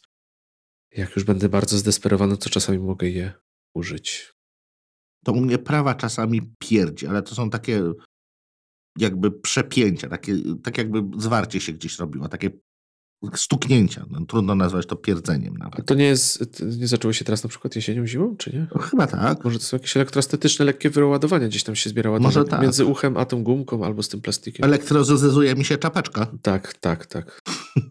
Coś tam ci się dzieje. E, e, może pogadamy panowie o software'ze? No może o podsumowaniu roku to w końcu. No. Kuba, Kuba, może, może tak, no, na zakończenie chwilkę. Tak, ciekawe jak długo porozmawiamy o software'ze, a, ile za chwilę będziemy mieli innych tematów. Jako, że czasu niewiele. Dajesz software, dajesz software. Tego, że czasu niewiele. Słuchajcie. Co ja tam mam krótkiego? Notatnik. Ja nie będę mówił tutaj o jakichś nowych aplikacjach, tylko tak bardziej to, co w tym roku używałem, bo ciekaw jestem główne narzędzie wasze. No mnie to się zamknęło w sumie na moich ulubionych aplikacjach, czyli OmniFocus w wersji czwartej, cały czas w becie już. Szczerze mówiąc nie jestem w stanie powiedzieć od kiedy, ale jak to hucznie ogłoszono w, ostatnim, w ostatniej wersji Test Flight, dowiozą to w tym roku i ma wyjść wersja OmniFocus 4, już oficjalna wersja do sprzedaży, także czekam. No bez tej aplikacji to ja sobie dosłownie życia nie wyobrażam, to mój zewnętrzny mózg, bez tego bym zginął, zagubił się i w ogóle musieliby mnie szukać. Listem gończym jakimś. Poza tym Fantastical, no bo jednak coraz więcej tych wszystkich rzeczy, pamięć nie ta. I wydaje mi się, że to chyba cały czas jest najlepsza aplikacja do użytkowania kalendarza. Nie używam wersji z abonamentem, chociaż kusi mnie jedna rzecz w nim, eee, ale na razie jeszcze się nie przekłada na ten koszt, który trzeba by ponieść, chociaż nie jest może aż taki wielki, jak, jak, jak to brzmi czyli możliwość ustawiania tak zwanych kalendarz sets, które przydają się na przykład przy trybach skupienia. gdzie możesz ustawić sobie, że chcesz mieć ten, ten i ten kalendarz i tylko te mają ci się wyświetlać, kiedy jesteś na przykład w trybie skupienia, że jesteś w czasie prywatnym e, lub w innych sytuacjach. E, przydaje się to też przy widgetach, żeby sobie właśnie filtrować, tak? Czyli masz jakiś ekran, który chcesz tylko mieć dwa kalendarze, to, to te funkcje działają. I trzecią aplikacją jest też już od lat Drafts, bo to szybkie notowanie jest bezcenne tak naprawdę. Wiecie, ta aplikacja, to, to na czym ta aplikacja powstała, czyli to, że ją włączasz i masz już kursor gotowy do pisania. I w momencie, jak ją zamykasz, ona, ona od razu automatycznie tworzy następną notatkę też, żeby już nie nadpisywać. E, to jest rzecz dla mnie niezbędna i bardzo mi się to przydaje. Zawsze po jakimś czasie zaglądam sobie po prostu tam, co tam jest zapisane i dopiero trafia to w kolejne miejsca. I ostatnią z aplikacji takich, które jakby bardziej się usadziły, usad, usadowiły u mnie w systemie, to jest Notion. Coraz bardziej z Notion korzystam. Im głębiej wchodzę w tą, w tą aplikację, tym bardziej jakby uzależniam się od niej, bo to dla mnie główną zaletą jej jest ta możliwość tworzenia tych wszystkich relacji między dokumentami, różnych baz danych, łączenia użytkowników z różnymi aplikacjami i tym i podobne. Po prostu wiesz, ulej dłuższo piekła nie ma. Mhm. Można sobie nas dowolnie filtrować, możliwość tworzenia tablic Kanban, więc powoli tam przenoszę bardzo dużo rzeczy, zwłaszcza związanych z moją działalnością e, zawodową. Ułatwia mi po prostu codzienną pracę i muszę przyznać, że coraz bardziej rozumiem zachwyty nad tą aplikacją. A na koniec chciałbym tutaj rzecz opowiedzieć chwilkę o tym, co jest w sumie dla mnie nawet największym zaskoczeniem, czyli to, że na Macu po raz pierwszy od kiedy używam Maców, a jest to już kupa lat, nawet nie będę ich liczył, przesiadłem się z Safari na jedną przeglądarkę. Co się.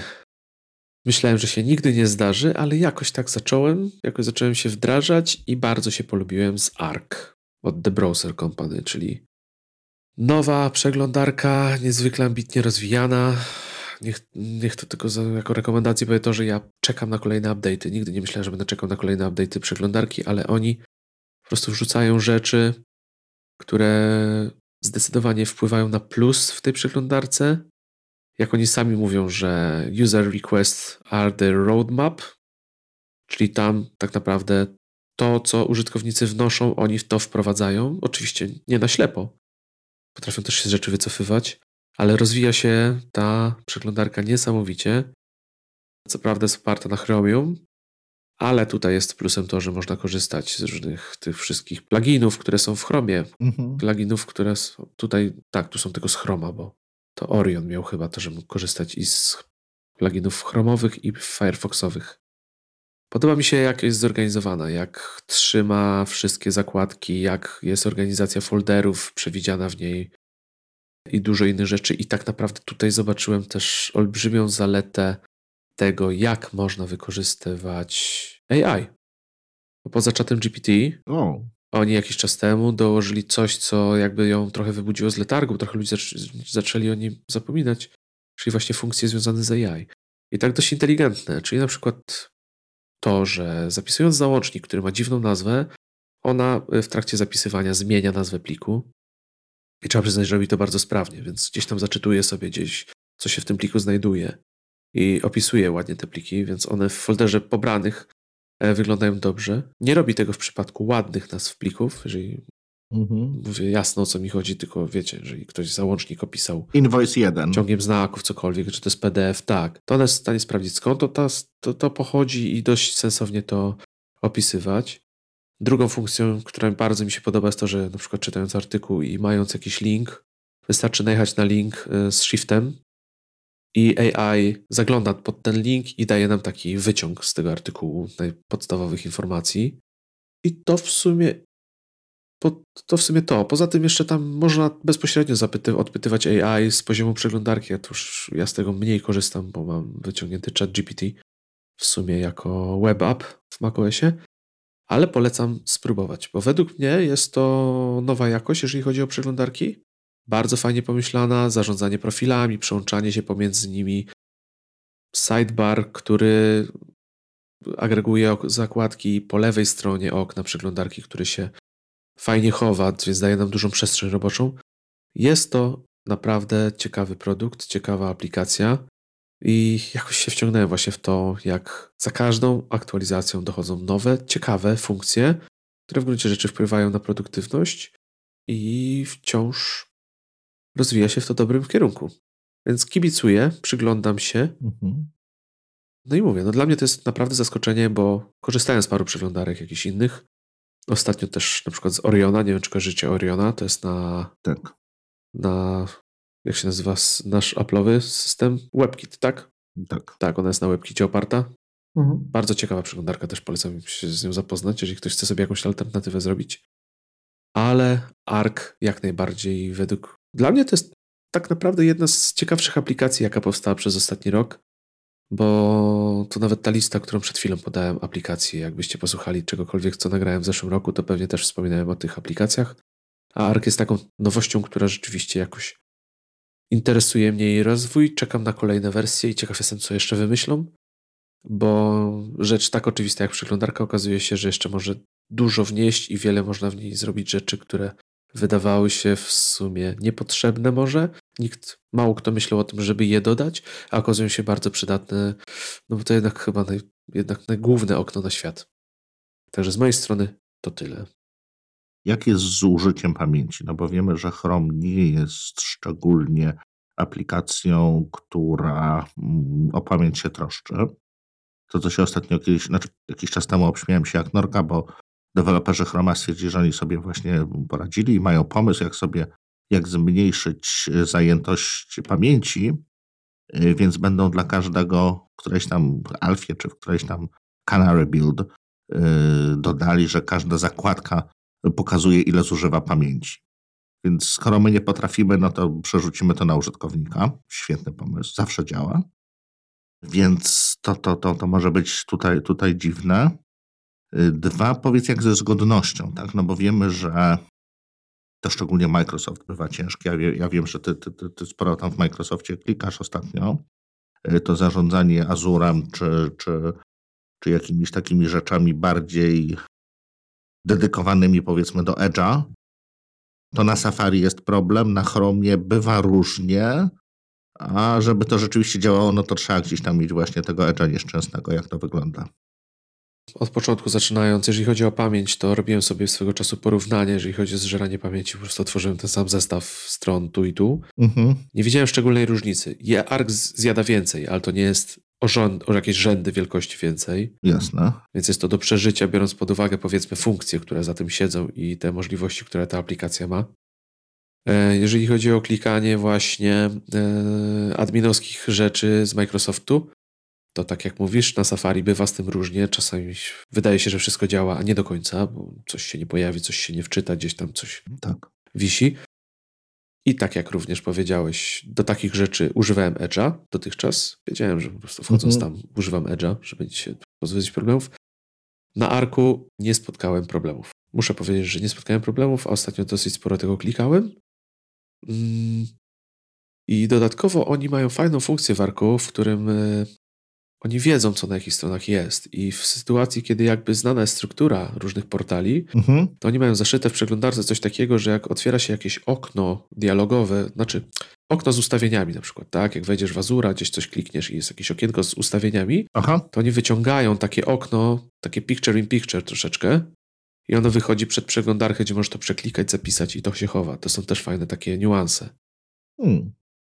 Może to się podobać, może się nie podobać. Wiadomo, że to można włączyć, wyłączyć, w zależności od e, preferencji, ale nie zauważyłem też, żeby to powodowało jakieś problemy. Więc widać, że przykładają się do tego i jakby śledzą te główne portale. Wydaje mi się, że przykładają uwagę do tego, żeby te takie najbardziej znane portale czy panele administracyjne były jednak wspierane w pełni i żeby nie powodowały problemów.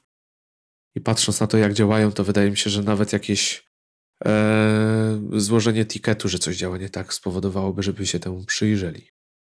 Mhm. Jeszcze dodatkową fajną opcją w Arku jest to, że jest tak zwany Little Arc, czyli taka mini przeglądarka. Możecie sobie skonfigurować to tak, że otwierasz e, wiadomości gdziekolwiek, nowe linki, których ty nie otwierasz z poziomu przeglądarki, są otwierane w takich mini oknach żeby nie wrzucały się na, na karty, mhm. gdzie tam powiedzmy masz już zapisane, żeby się nie mieszały, Tak odwijają się osobno, a pod skrótem klawiszowym masz to, że możesz je jakby wrzucić do tabs, do, do, jako zakładkę.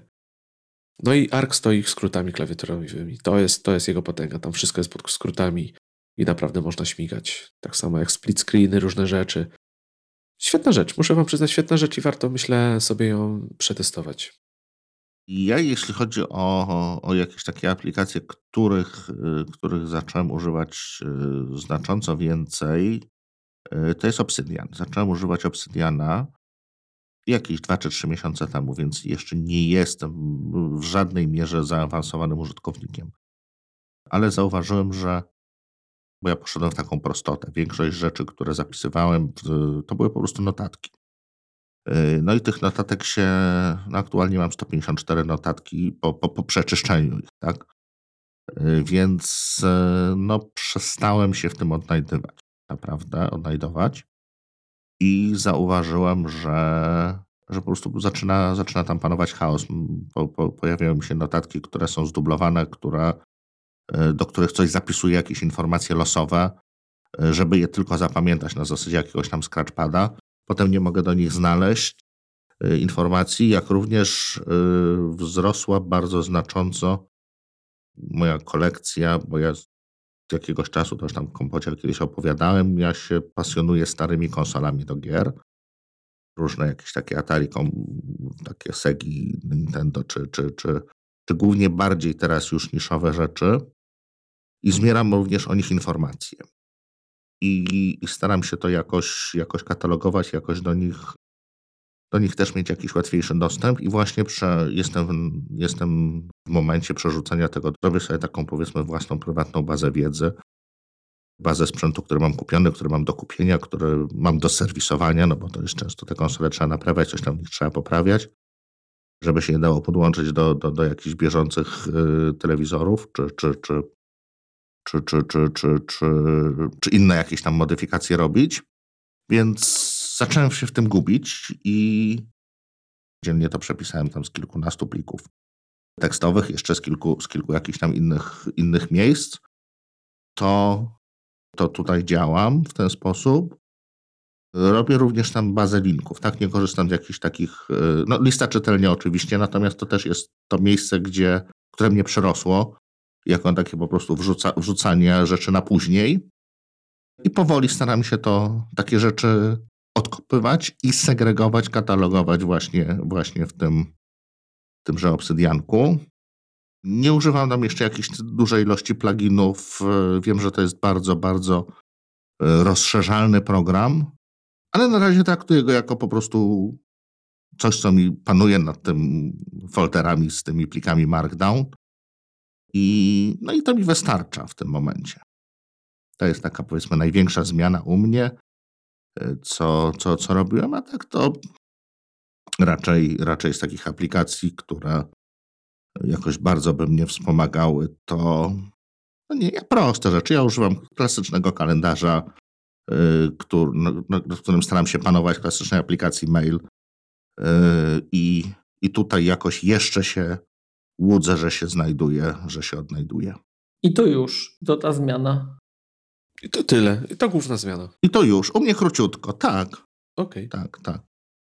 Ja tylko powiem, że w Obsidian, y, w Obsidian pamiętam jak się nim bawiłem, to strasznie podobało mi się to takie wyświetlanie takiej grafiki, gdzie można łączyć notatki między sobą. Tam jest taki sposób linkowania i pojawia tak, się tak. taka, taka pajęczynka Mhm. I ona rośnie, im więcej notatek, do której się przypisuje, to, ta, to, no, ta, to, to, to są hasła chyba kluczowe. Tam się na hasłach kluczowych to łączyło między sobą. Tak, tak, tak. To one jakby puchną. Świetnie to wygląda. To jest, to jest rzecz, która mhm. jakoś tak, wiesz, dla samego tego chciałbym tam mieć notatki, ale ostatecznie ja wymiękłem. Miałem Obsidian, mhm. ale wymiękłem, stwierdziłem, że ja lubię ładne wizualnie rzeczy. I, i zdecydowanie bardziej podszedł mi Craft, Mhm. Jako aplikacja do notatek, bo jest po prostu jest śliczna. Jest taka, wiecie, cukierkowo-makowa. Tak. I to w takim pozytywnym znaczeniu tej, tej cukierkowości. No i Notion, do którego coraz bardziej się przekonuję i nie wiem, czy ostatecznie tam wszystko nie trafi, nie? Ale, ale właśnie ten Obsidian, mhm. ja rozumiem jego ideę, widzę, wiem, że to jest dla, dla wielu osób narzędzie doskonałe, ale mnie właśnie ta surowość jego trochę nie przekonała, ale ja w ogóle nie zagłębiłem się to, o czym ty mówisz, czyli te pluginy, bo okazuje się, że zarzucenie pluginów i tam różnych skinów na tego Obsidiana powoduje, że on jakby rośnie do takiej pełnoprawnej aplikacji, zupełnie inaczej się z tego korzysta. Tak, można go przerobić właściwie na, na task managera. Tak, tak, tak. Y, czy, czy, czy cokolwiek. Ja też jeszcze tam aż tak nie jestem, natomiast y, jak go wybierałem, to rzeczywiście, bo pamiętasz, byłeś kiedyś u nas w kompocie i, i właśnie rozmawialiśmy o Notion, o, o Obsydianie. I o Krafcie. I o Krafcie. Ja sobie ten odcinek przesłuchałem. Jak już stwierdziłem, że jestem zakopany i trzeba to jednak tutaj po mądrość Kuby y, wrócić i zainstalowałem te trzy aplikacje, spróbowałem sobie pracy na nich po kolei i zostałem z Obsydianem. To ja was słucham i, i nie wiem co powiedzieć, bo ja tamtego odcinka kompotu albo nie przesłuchałem, albo nie pamiętam kompletnie, przepraszam. Ja, no to dawno temu było. Przede wszystkim to był craft czy draft, czy obydwie te apki się pojawiały? Był craft i był draft. Okej, okay. do czego jest craft? Tak w dwo, dwóch słowach, bo ja sobie przesłucham też ten odcinek. Craft to jest aplikacja do, dla, do notatek. To można tak Dobra. dosłownie a, powiedzieć. A Notion? Notion jest, wiesz co, to jest taki e, combine. Możesz tam mieć notatki, możesz mieć bazy relacyjne, możesz sobie generować tablice kanbanowe, możesz kalendarz tam zapiąć, zrobić z tego task managera. Tam są naprawdę nieograniczone możliwości. Kwestia tylko, co sobie wymyślisz. Najlepiej sobie to zainstalować i przejrzeć template'y, nie? Bo tam są gotowe, gotowce takie już, które ludzie pokazali i twórcy też, jak z tej aplikacji można korzystać. Wiesz, ja mam... Wy się nie boicie takich apek? Ja, ja stosuję, że tak powiem, higienę, jeżeli chodzi o co, to, co tam trafia. Tam trafiają dane, które w gruncie rzeczy nie są wrażliwe i nie pozwolą nikomu zrobić jakby krzywdy, bo to są takie suche dane, które jakby nie wnoszą, nie, wnoszą niewiele. Ale mi znacząco pomagają. Jeżeli chodzi o Notion, to właśnie ta relacyjność, nie? że mogę klikać, jakby przechodzić z punktu do punktu i od, od ogółu mogę przejść do szczegółu, tak? Że wiem, że ten gość, co ten gość ma, więc mogę tutaj wejść w to. Mogę zobaczyć to, a jeżeli ta aplikacja, to mogę sobie zobaczyć jakiś wewnętrzny mój KB, moją bazę wiedzy, co tam mam, na przykład jakie problemy znam z tą, z tą, z tą aplikacją, nie? Także tutaj Notion fajnie się sprawdza. A nie boicie się czegoś takiego, że się oprzecie o to rozwiązanie i naprawdę stanie się częścią was i ono padnie? To jest moja podstawowa obawa, muszę ci powiedzieć. I długo się właśnie nie mogłem przekonać do tego, żeby używać Notion, bo bałem się tego, o czym mówisz. Że to jest, zwłaszcza, że to jest rozwiązanie, które działa w chmurze i praktycznie nie ma lokalnych danych. Więc jak mi to zabiorą, to zabiorą mi z, dobrodziejstwem inwentarza i chyba tak jak rozmawialiśmy w tym kompocie, właśnie Obsidian jest takim kuszącym rozwiązaniem. E, bo Obsidian jest całkowicie jakby może by leżeć u ciebie. Nic nie, nie musi trafiać do chmury, można synchronizować ją, ale tam masz lokalne pliki. To są zwykłe, normalne tekstowe pliki wpisane w Markdownie i to jest cała filozofia. I zestaw folderów. Tak, ale jeżeli chodzi o Notion, to nie są dane, które, których ja nie byłbym w stanie sobie odtworzyć z moich systemów, na przykład informatycznych. Ja to mam, a, a jednocześnie wiem, że gdyby mi to zabrali teraz, to ja sobie poradzę. Na tej zasadzie, że ja na tym nie buduję czegoś, co jakby okay. jest podstawą mojej pracy, a jest to, no jest to taki asystent, tak. Ale ja się staram wyzbywać trochę takiej obawy przed tym, że to zniknie, bo, bo to jakby komplikuje troszeczkę jednak, mhm. ale z drugiej strony mając tą świadomość gdzieś tam z tyłu głowy staram się mieć jednak zawsze to na uwadze, że trzeba brać to pod uwagę, to co mówisz, nie? Że, że to może kiedyś coś się wydarzyć, że no nie wiem, no ja jestem wrażliwy, uczulony, ale może sam się kiedyś natnę na jakiś phishing, ktoś mi to zabierze. A główną moją obawą i bardziej to, co robię, żeby, co, co bardziej zawsze jakoś tam buduje moją obawę, to jest to, żeby właśnie nie, nie mieć tam danych wrażliwych, coś, co może, nie wiem, skompromitować bezpieczeństwo firmy, ujawnić dane niejawne, tego typu rzeczy. Nie? Takich rzeczy bym tam nie włożył, po prostu. Ja dzisiaj chyba jestem antytezą siebie samego sprzed lat. Dla mnie takim odkryciem tego roku był Reminders i Notes. Ja przeszedłem na Apple'owe aplikacje. Uciekłem z Good Notes do Notes ze względu na licencję i na to, że nagle teraz to już wszystko musi być bardziej takie po ich stronie kontrolowane niż kiedyś było. Może delikatnie, ale dla mnie to jest o jedną kreskę za daleko mhm. E, przy upgrade'ach. Więc przeszedłem na Apple'owy Notes, e, przeszedłem na Reminders. Ba, zacząłem eksperymentować, nie uwierzycie, z iCloudem i to sprawiło, że Numbers zyskało nowe życie w moim świecie i pół życia swojego przeniosłem do Numbers. Ja się trzymam tych kotwic, bo ja wiem, że Apple tego nie utopi. Że choćby świat spłonął, to Apple będzie o to dbało. Apple nie jest Microsoftem. I przy całym gadaniu, że Apple bardzo, bo wiecie, że Microsoft WordPada zabił, nie? To wszystko by zniknęło, ale nie WordPad, nie? E, przy całym gadaniu, że my idziemy do przodu i nie poświęcamy niczego dla kompatybilności, to Apple, jak spojrzycie na iWorka starego, czyli na Keynote Numbers Pages, to jest wszystko wspierane. 20 lat. Wszystko wspierane, nic nie drga.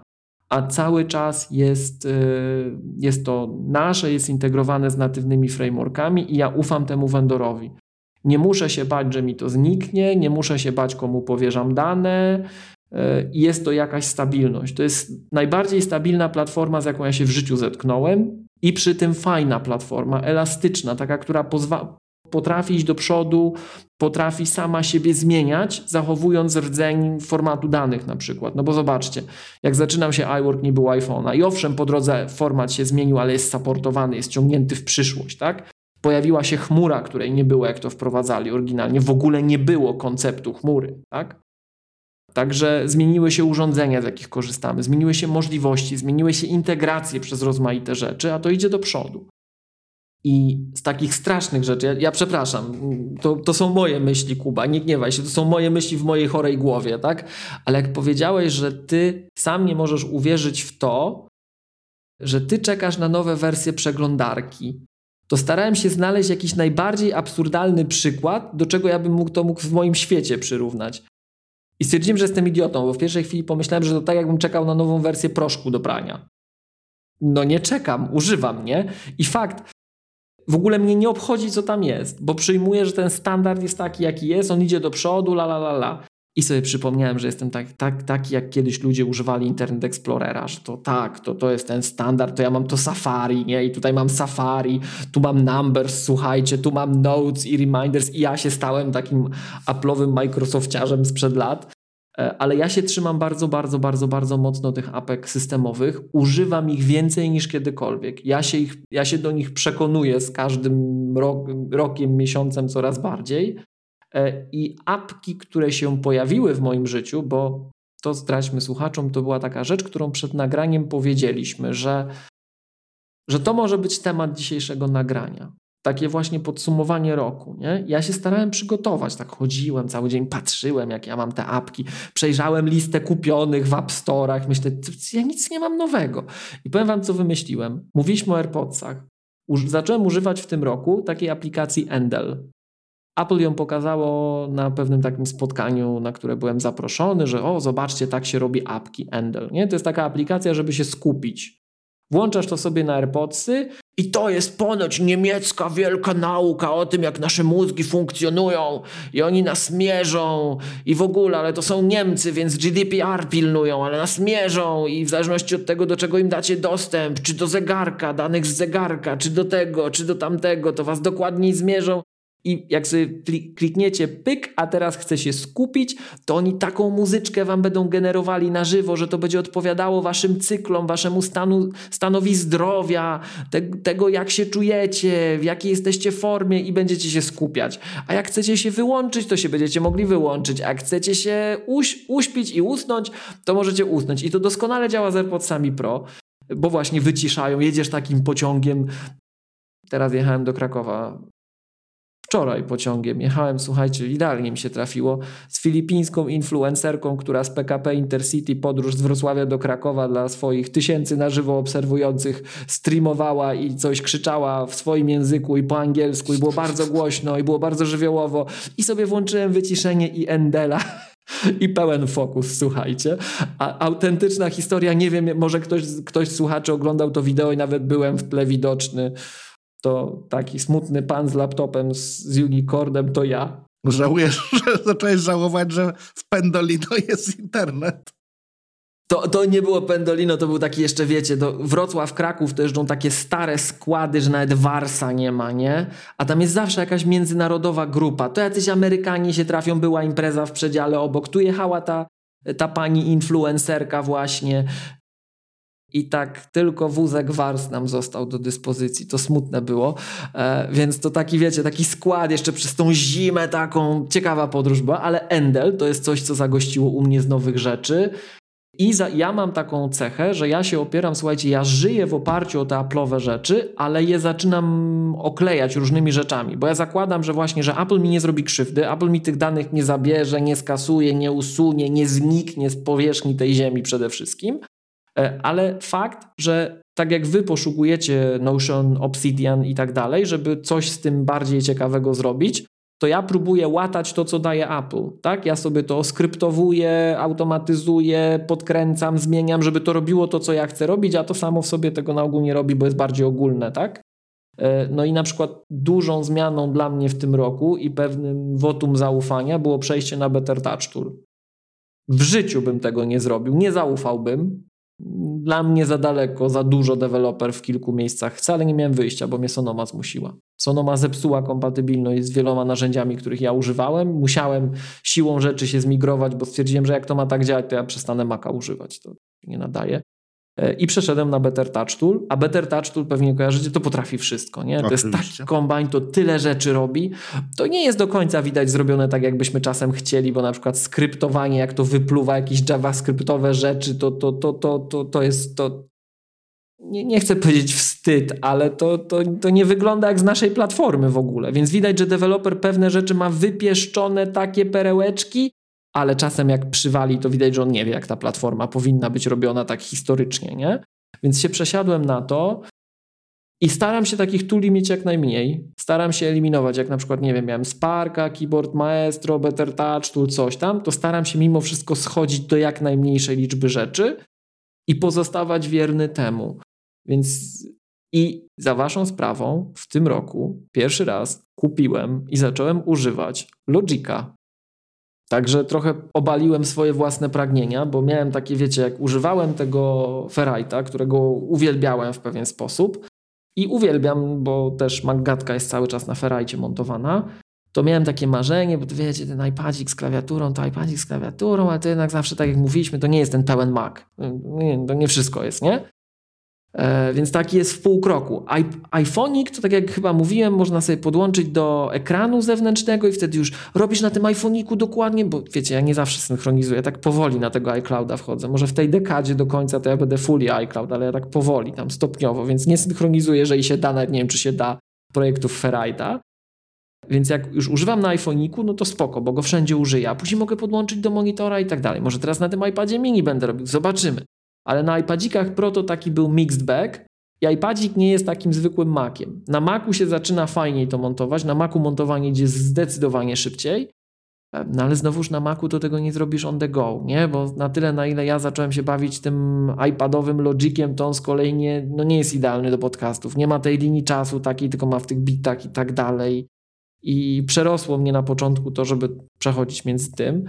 E, między dwoma platformami z naszymi projektami, ale ja generalnie coraz bardziej jestem osadzony w takich Apple'owych rzeczach, stricte, tudzież doklejam sobie takie właśnie rzeczy, które mi sprawiają, że tymi domyślnymi narzędziami ja wyciągam trochę bardziej wyrafinowane scenariusze użycia, nie? Więc jak was słucham, to powiem szczerze, po pierwsze, uważam, że zidiociałem przez lata. chyba stałem się za mało elastyczny intelektualnie. Jak was słucham, to, to, to chylę czoła, bo wow, bo, bo mi brakuje chyba na co dzień takiej pary, słuchajcie, żeby, żeby się rozglądać. Więc chętnie, chętnie nastawiam uszu i, i, i będę chciał z Wami pogadać bardziej zaawansowanie o tym, jak, jak, jak zarządzacie danymi i będę musiał tego kompotu odsłuchać historycznego. Dobrze, że to padło. A z takich naszych rzeczy to właśnie Endel. Z jednych rzeczy, które, z jednego rozwiązania, które doszło, to zacząłem używać nowy. To jest taka apka od Panika, która zastąpiła kodę, jeżeli mhm. używaliście kody tak, kiedyś, kojarzy. czyli taki edytor tam do webowych spraw. I nawet oni to sprzedają, słuchajcie, w abonamencie. Tak. To jest dla mnie nietypowe, ale stwierdziłem, że panik na to zasługuje, a ja nie mam czasu o tym myśleć. Yy, I kupiłem ten taki abonament. To jest taki abonament jak mhm. w produktach Claris, tych FileMakerowych, że masz Póki płacisz, masz zawsze update'y. Jak przestajesz płacić, to ci zostaje na zawsze dana tak. wersja już bez update'ów. Mhm, mhm, tak, bardzo, bardzo fair podejście swoją drogą, nie? Zgadza się, tak. To, taki, taki model mieszany, myślę, że gdyby więcej deweloperów przyjęło, to, to ten abonament dla zasady, od którego ludzie uciekają, że przestanę płacić, to tracę dostęp do moich danych w tym narzędziu, to, to myślę, że abonamenty by zupełnie inaczej były wykorzystywane. Hmm. I natomiast jak już tak w tych sieciowych rzeczach jesteśmy, to nawet zaliczyłem pewien regres, bo jak wspomnieliśmy panika, to Transmit, którego uwielbiam, z moim dostawcą usług jednym ma problemy. O. Tak są pokonfigurowane te serwery, że te takie super wydajne, wiecie, Transmit działa trochę jak Sentinele z Matrixa. On każdą drogą się połączy, 15 połączeń naraz, żeby było jak najbardziej wydajnie i w tym momencie wpada w zabezpieczenia te antyatakowe mojego dostawcy on go wycina całkiem, zrywa połączenie. No to, to, to, to, się nie da żyć, nie?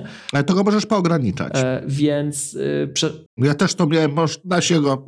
To, to właśnie chyba będę musiał, bo, bo tak to przeszedłem na Fetcha. Nie wiem, czy kojarzycie Fetcha. No ja właśnie miałem się wtrącić, że, że Forklift, którego używam, mhm. też aplikacja do zarządzania plikami i też do połączeń zdalnych, przeszła na ten sam model, właśnie o którym mówisz, że też jest w abonamencie, czyli to wygląda tak, że ja przechodziłem z wersji trzeciej chyba na czwartą teraz, więc jakby kupiłem upgrade, który daje mi rok aktualizacji. Po tym roku mogę przestać dostawać aktualizacje lub kupić jakby właśnie kolejny rok. E, więc i też uważam, że to jest całkiem sensowne rozwiązanie, bo często jest tak chyba z Keyboard Maestro też tak mam, że wiem, że wychodzi na przykład nowa wersja wiem ile kosztuje, ale póki nie widzę, że jest coś tam, albo coś, co przestało mi działać, lub coś, co widzę, że chciałbym użyć, a, go, a tego nie mam, a jest w nowej wersji, mhm. wtedy kupię, bez, bez żadnych tutaj wątpliwości. Nie? Także to, to jest właśnie fajne, że mam tą, ale tak czy siak mam tą aplikację, za którą zapłaciłem do tego momentu, do kiedy płaciłem i póki mi wystarcza, to nie, nie, nie, nie czuję żadnego ciśnienia. To tak przy okazji, to jest zupełna wkrętka, ale nie wiem, czy i kiedy to wróci, a to może być gdzieś tam ciekawe i dla słuchaczy, i dla nas w przyszłości w naszych dyskusjach. Ja w takich sytuacjach, Kuba, jak ty, nauczyłem się życiowo takiej zasady, że jak jest jakieś narzędzie, którego używam, kupuję każdą wersję. Bez gadania, nawet jak jej nie będę używał. Nawet jak jej nie zainstaluję, to kupuję, bo życie nauczyło mnie tego, że czasem muszę wrócić w jakichś specyficznych warunkach, żeby na przykład móc coś uruchomić na starszej wersji systemu i coś oskryptować, mhm. a wtedy najbardziej potężną wersją apki, która działała, była ta, ja chcę ją mieć na półce. Dla zasady. Żeby, bo, bo ja nie wiem, kiedy mi się to przydarzy, a historycznie mi się to tyle razy przydarzało. Jasne. Że ja już teraz mam. Nie myślę, to jest automat, nie? Więc, więc y, to, to gdzieś mnie życie tego nauczyło i może kiedyś o tym pogadamy, jakie jest wasze podejście do tego, bo tak gdzieś przy okazji tych klawiatur wyszło, że ja jestem prepersem komputerowym. Ja trzymam też kompy stare po to, żeby móc postawić system jakiś, żeby coś sprawdzić. Nie? Trzymam po dwie sztuki tam mm, mhm. jakichś modeli, że wiem, że to mogę zainstalować, mogę to zdowngrade'ować, mogę to obejrzeć. Nie? A, a, aczkolwiek Apple gra trochę przeciwko nam w tej chwili z tym w sensie. Platformy są tak projektowane, żeby to było coraz trudniejsze, nie? żeby wracać. Natomiast jeszcze z tego, co mówiliście a propos um, takich apek, nazwijmy to klasycznych, i to jest coś, co wydaje mi się, że wy możecie wiedzieć lepiej niż ja. E, czy zauważyliście, słyszeliście, że się Kindle zmienił? I czy mieliście okazję z nowego Kindla na Macu, na Macu korzystać? Bo jest no, zupełnie nowy Kindle. Z aplikacji Kindle na Macu? Tak. Nie, nie. nie, nie. Tak. Sta stara apka była napisana w Qt, czyli w tej technologii takiej z KD Linuxowego, która była zgodna z, z nami. E, cud, że to do App Store wchodziło, tak? Nie wiem, czy były naginane zasady, bo to Amazon, czy nie. No dla Amazona były nieraz naginane zasady. Ale, ale no była taka, taka, że się nie spodziewaj takiej apki typowo. No a teraz jest ponoć nowa. Jest ponoć nowa, zrobiona porządnie i tak dalej, ale nie miałem czasu jeszcze zajrzeć i to jest gdzieś tam na mojej liście takiej, że pewnie chciałbym to obejrzeć. Może jeszcze w tym roku mi to wskoczy i jeżeli jest taka, jak wszyscy mówią, że jest, to jest coś ciekawego. Kiedyś musimy jeszcze o książkach pogadać w ogóle. Jak kupujecie książki przy okazji. Mhm.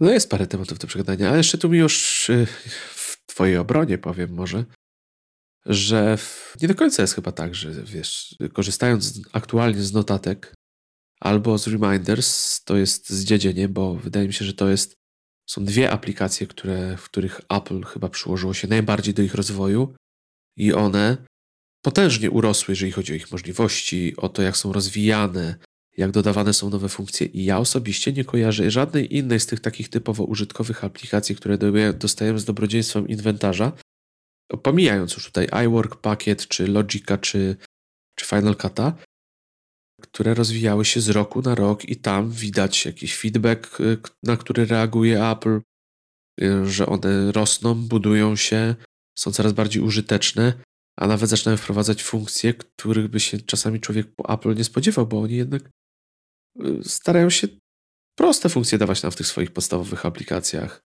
I zaczęły one rosnąć z takich właśnie podstawowych, prostych aplikacji typu przypomnienia, gdzie była prosta lista przypomnień, czy notatki, gdzie były po prostu tak. typowy notatnik, masz kartkę, zapisz sobie parę słówek i to wszystko, w porządne, naprawdę aplikacje, które zaczynają doceniać nawet ludzie, którzy poświęcili masę czasu na produktywność, na zgłębianie jej, korzystanie z różnych aplikacji.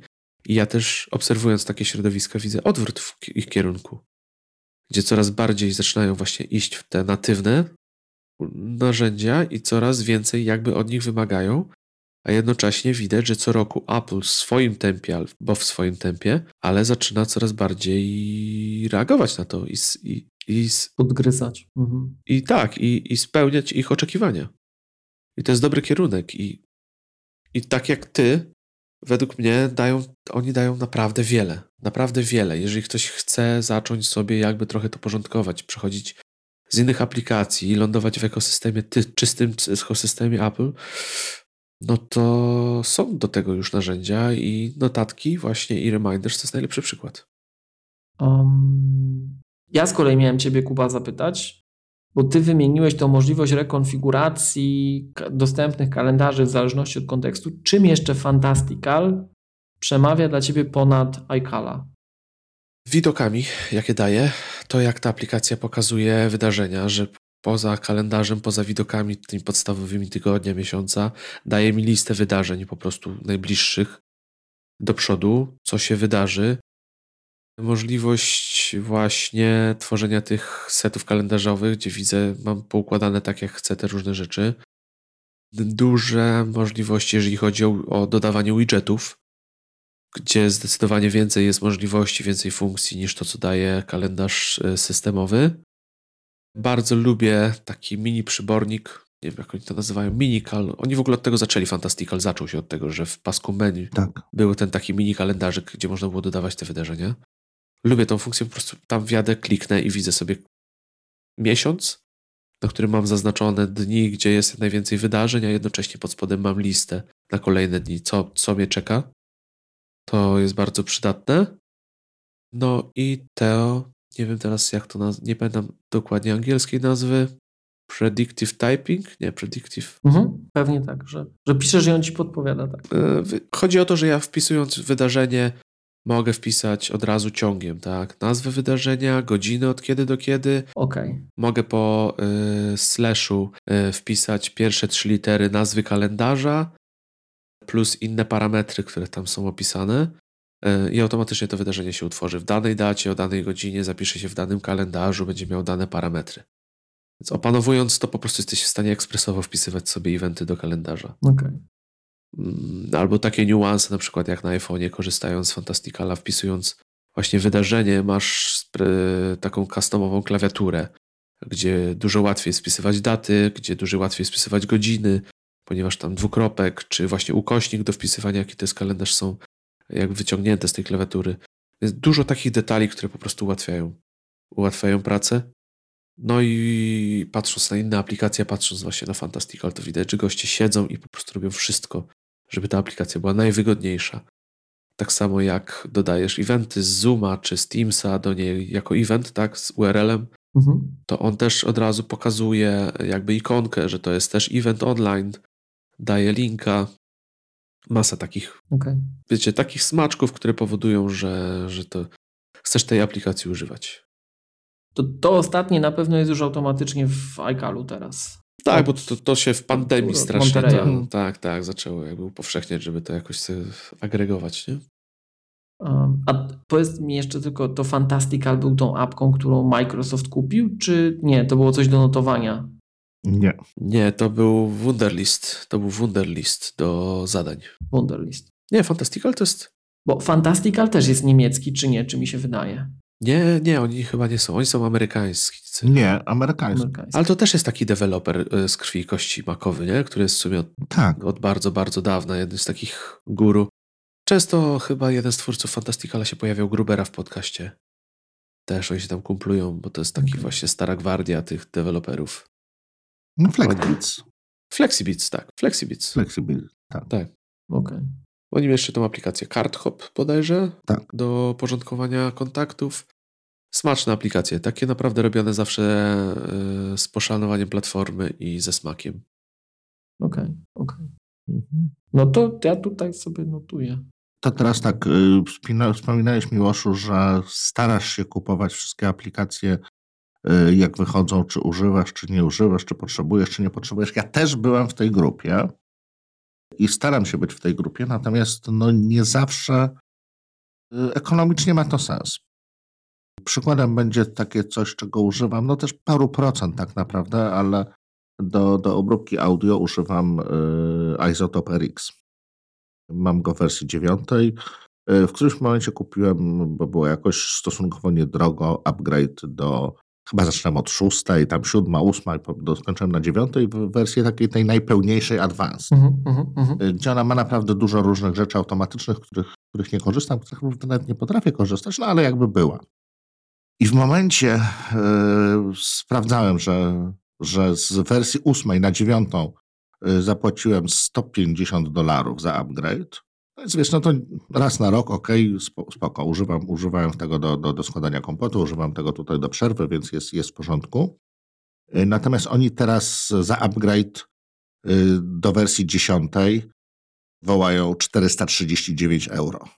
I stwierdziłem, że jednak dziękuję. To się trochę zmieniło. Tak, to się Tak, trochę zmieniło. to jest jednak, wiesz, no to jest, to jest cztery razy, ty- no trzy razy tyle niż, niż poprzednio i jednak, wiesz, jeżeli masz już do wydania rzeczywiście tysiące złotych, no to się jednak zastanawia. To nie jest, wiesz, no to, to nie jest taki impuls purchase, gdzie możesz tam, no 20 dolarów, no dobra, 20 dolarów, no dobra, nie zbiednieje, tak? Czy będę używał, czy nie, to, to inna sprawa. A tutaj, no niestety te, te, te bardziej zaawansowane aplikacje, czy, czy, czy może trochę mniej popularne, no się cenią i tutaj już trzeba, trzeba jakby się zastanawiać nad tym, czy rzeczywiście jest to potrzebne. Tylko powiem Ci, Remek, z mojej perspektywy, znając Isotope, to dla takich żuczków jak my to jest olbrzymi wydatek na przykład, ale wydaje mi się, że ona była stosunkowo tania, ta aplikacja, jak za upgrade, jeżeli ktoś pracował na co dzień z dźwiękiem, bo to są niesamowite aplikacje, nie? To trzeba przyznać. No tak, tak. Te, te które RX robi. Ale no niestety dla takich jak my, y, że co, montujesz jeden podcast, tak? Sobie Tak, w gruncie rzeczy hobbystycznie, jakby nie patrzeć. dokładnie. Ale chcesz mieć dobrą jakość, to już się robi koszt. Ja w ogóle, słuchajcie, jeszcze po tej wymianie zdań to chylę czoła, słucham i w ogóle. Zobaczcie, jak to, jak, jak, co, co tu się dzieje. Ej, Remek, Remek rzuca izotopem. To jest dość wyrafinowana, delikatnie mówiąc, aplikacja dźwiękowa. I zobaczcie, co się dzieje. Kuba mówi: No tak, Remek, bo to, to, to, to. to. A oprócz tego znają tyle apek. Ja, się, ja tu będę słuchał. Ja następnym razem będę słuchał. Słuchajcie, notatki robił. To, to mam do, do Was pytanie właśnie. Jak sobie radzicie, jeżeli chodzi o programowanie z, nazwijmy to bazą danowe, czy dostrzymaniem informacji? To bardziej pytanie do Kuby. Y, Pewnie, pewnie masz dla wielu klientów y, jakieś bazy typu y, bieżące telefony, bieżące komputery, bieżąca konfiguracja, czy, czy, czy nie wiem, ilość użytkowników, no generalnie jakieś tam, jakieś tam dane. Jak sobie radzisz z dostępem do danych archiwalnych? Potrzebuję mieć ilość, nie wiem, laptopów u klienta sprzed roku. Yy, nie radzę sobie. Czy- Perfectly valid answer. Okej, pora. znaczy powiem tak.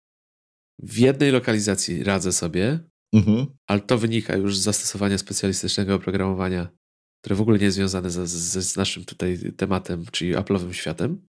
Mhm. To jest środowisko Windowsowe, tam jest po prostu soft, który, Nawet domyślam się jaki. który się nazywa, mogę nawet powiedzieć jakie, mogę, to jest, to jest Accents. Tak myślałem. mhm. Envision oprogramowanie, które jest naprawdę pod tym względem bardzo dobre, archiwalnie trzyma dane, co się wydarzyło. Tam widać nawet, czy ktoś włożył, wyjął płytę, tak? I kiedy to zrobił. I też zmiany sprzętowe, wszystko jest śledzone. Mhm. Jeżeli chodzi o, o moje grono jakby klientów, nie mam takiej potrzeby. Nie ma tam jakichś takich zawiłości historycznych, nikt mnie nigdy o to nie pytał. Mhm. Ja też nie pracuję z jakimiś dużymi podmiotami, więc y, nigdy nie było takiej potrzeby i nie musiałem sobie z tym radzić. Także tak to u mnie wygląda. Jasne. Bo ja wiesz, trzymam tam jakieś stare te pliki, tam zmieniam, zmieniam daty i, i, i staram się, wiesz, na bieżąco to robić, ale któregoś dnia właśnie otworzyłem w jakimś amoku jakiś plik, zacząłem w nim, ojej, nie mam tu tych zmian naniesionych. I się okazało, że otworzyłem z, nie z 2023, to z 2023 z października. Wiesz co, no tu Notion się bardzo dobrze sprawdza. W międzyczasie sobie stresu narobiłem, tylko no, kwestia tego jak... Ale tutaj, jeżeli miałbym ci poradzić, to Notion, bo Notion każdą pozycję trzymam. Ja wiesz, w Notion jakby wychodzę z, z takiego założenia, że raczej nie usuwam rzeczy. Mhm. One trafiają do jakiejś archiwalnej skrzynki, ale każdy element jakby ma historię. Więc tam możesz sprawdzić sobie, nie? Mhm. Historię zmian, zwykłą historię zmian, gdzie możesz sobie przejrzeć, co tam się zmieniało i, i w ten sposób. Także tutaj Pewnie jakby ktoś mnie zapytał, to jakieś tam historycznie archiwalne rzeczy bym sobie powyciągał. Mhm. Po prostu używając Notion przez ten jakiś tam czas. Jeżeli to, tak, no tak, jakieś tak, time tak. machine i tak dalej, ale no to są jednak rzeczy takie no ulotne, tak? To nie jest taka kopia, na której można Ale można wydaje polegać. mi się, że to, to, co pytasz właśnie takie na przykład mhm. pilowanie środowiska IT i jakieś tam archiwizację rzeczy i informacji o nim, to już wiesz, samemu projektowanie tego to jest jakby, to wydaje mi się trochę strata czasu i warto zainwestować po prostu w coś, co już jest sprecyzowanym rozwiązaniem do tego i specjalistycznym narzędziem, które temu służy, nie?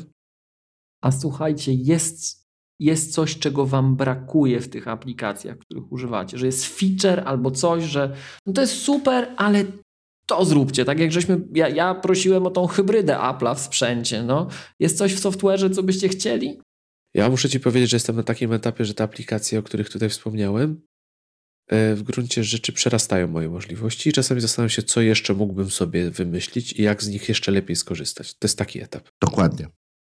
I to trwa od jakiegoś czasu, że tak jest, bo kiedyś rzeczywiście było tak, że były apki, miałem coś wybrane, coś mi brakowało, czegoś nie było. A teraz trafiłem na takie narzędzia, które jakby są ponad moje możliwości i ich, mój rozwój, jakby nauka i wykorzystanie ich jeszcze jest jakby przede mną. To ja mam dokładnie to samo. I bieżące potrzeby budują, tak, bieżące potrzeby powodują, że odkrywam ich możliwości. Nie natrafiłem jeszcze na sufit. I właśnie dlatego wydaje mi się tak, osiadłem na tych, które dzisiaj wymieniłem też. No głównie Notion, OmniFocus, nie? Mhm. Że, czy Fantastical. Że cały czas mogę sobie to moje środowisko, to moje workflow szlifować i rozwijać. Okej. Okay. Widzisz, no ja mam tak samo, no nie wiem, siadam do Logica, czy siadam do tego izotopa, ale ja mam gdzieś z tyłu głowy, że ja w gruncie rzeczy jestem jakimś jaskiniowcem, ja tam używam tam 2,5% możliwości. Robię to od, od lat, powiedzmy tak samo, ten mój workflow się niewiele zmienia. Używam rzeczywiście namiastki jakichś tych, tych aplikacji.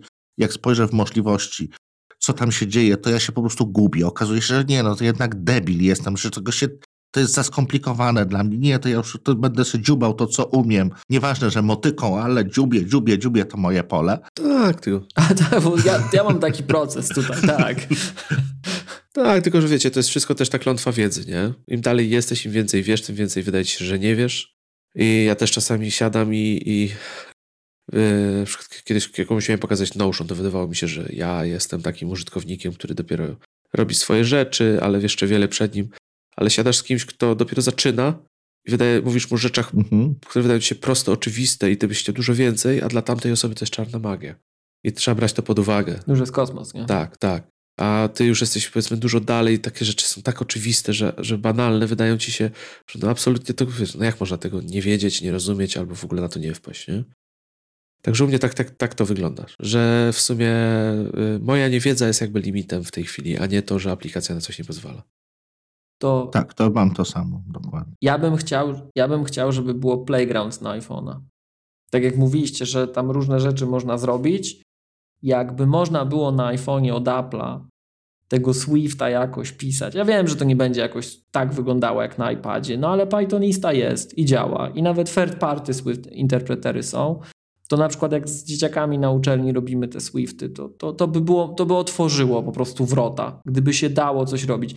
I nawet niech nie pozwalają na ten Swift Student Challenge wysyłać z tego, bo to będzie za proste, ale żeby można się było tym bawić, to by było dużo, dużo, to, to by była wielka rzecz moim zdaniem. Tego mi brakuje.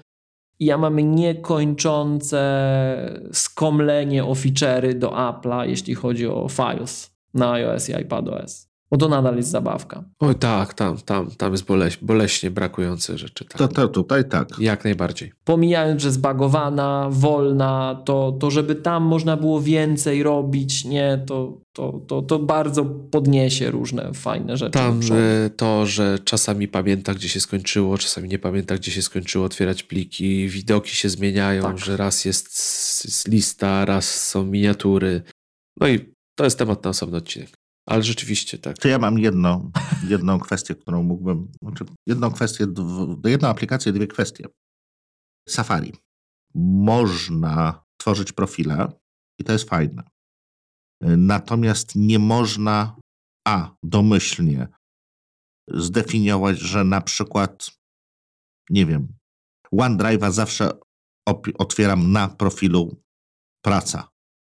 W tą stronę. Druga sprawa on zawsze otwiera dodatkowe zakładki na ostatnio otwartym profilu. Co też jest bez sensu, powinien otwierać na profilu podstawowym. Tak mi się wydaje. Czasem mnie to wkurza. No, co to jest, nie jestem zalogowany, co to jest, widzę reklamy na YouTubie.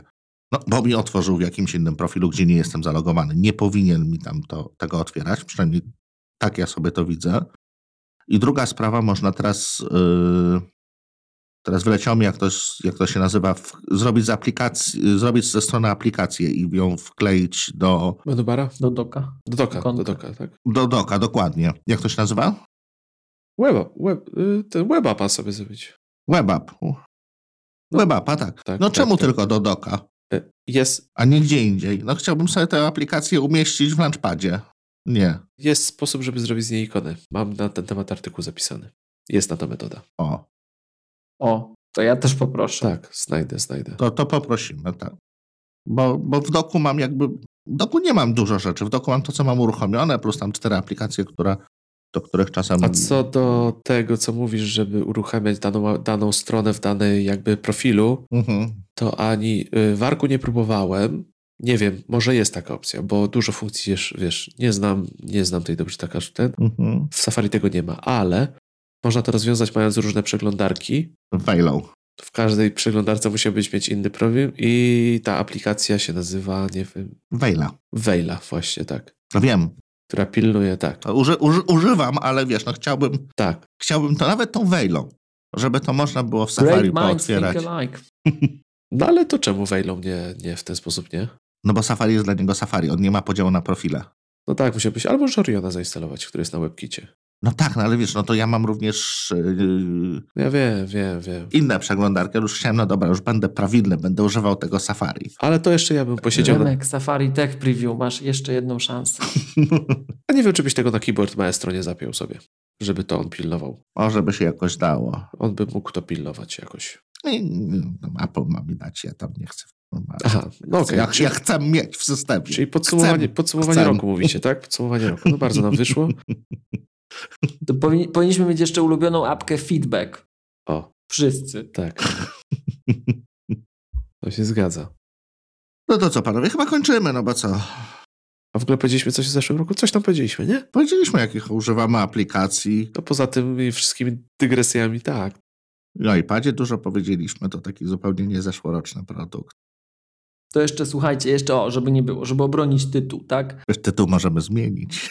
W tym roku, w, ty, w tym roku, czyli zeszłoroczne lada moment, apki, które zagościły na moich urządzeniach, to są apki do transkrypcji na przykład, nagrań audio, które wykorzystują Neural Engine na Macu. Tego się narobiło bardzo dużo, część z iOS-a działa.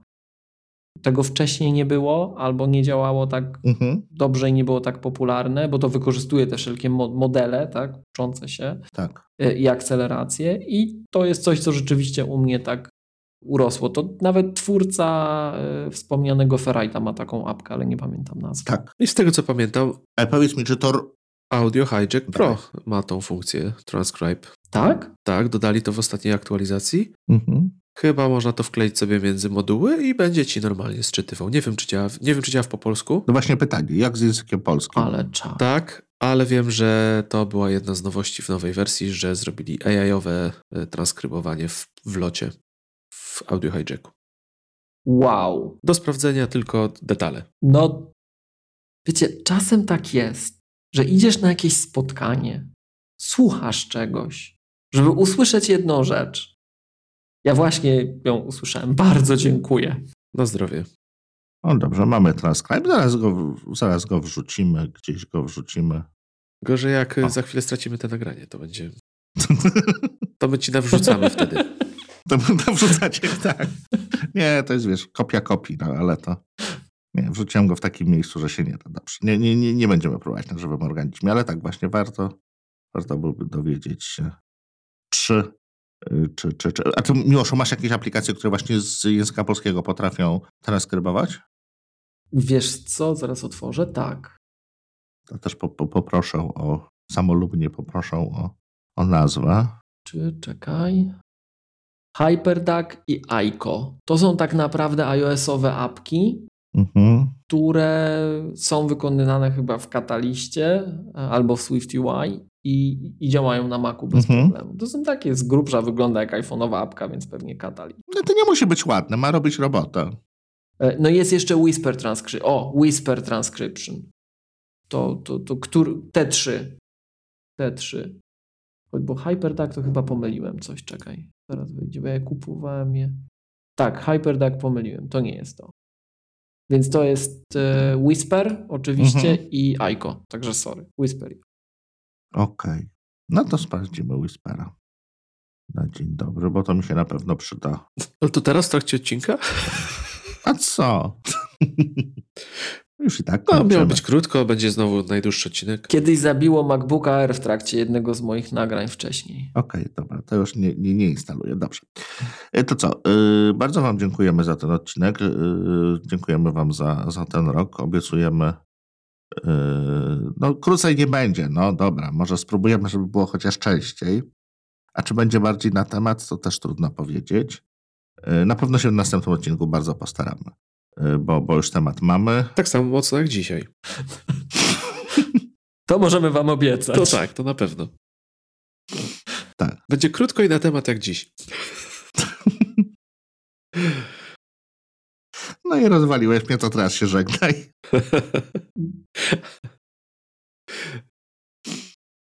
Słuchajcie, no, jeżeli wszystko pójdzie zgodnie z planem, a różnie to u nas bywa, to ten odcinek ukaże się przed świętami, więc jesteśmy w grudniu, więc myślę, że żegnając się, że możemy życzyć Wam wszystkiego dobrego na te święta, które pewnie będą, a jeżeli słuchacie tego po świętach, to na te, mam nadzieję, że udały się te, co były Przed. Nowym Rokiem albo na No i życzymy Króli. Wam w nowym roku, żebyśmy bardziej trzymali się tematów i żebyśmy może nagrywali krótsze odcinki, ale obiecać niczego nie możemy.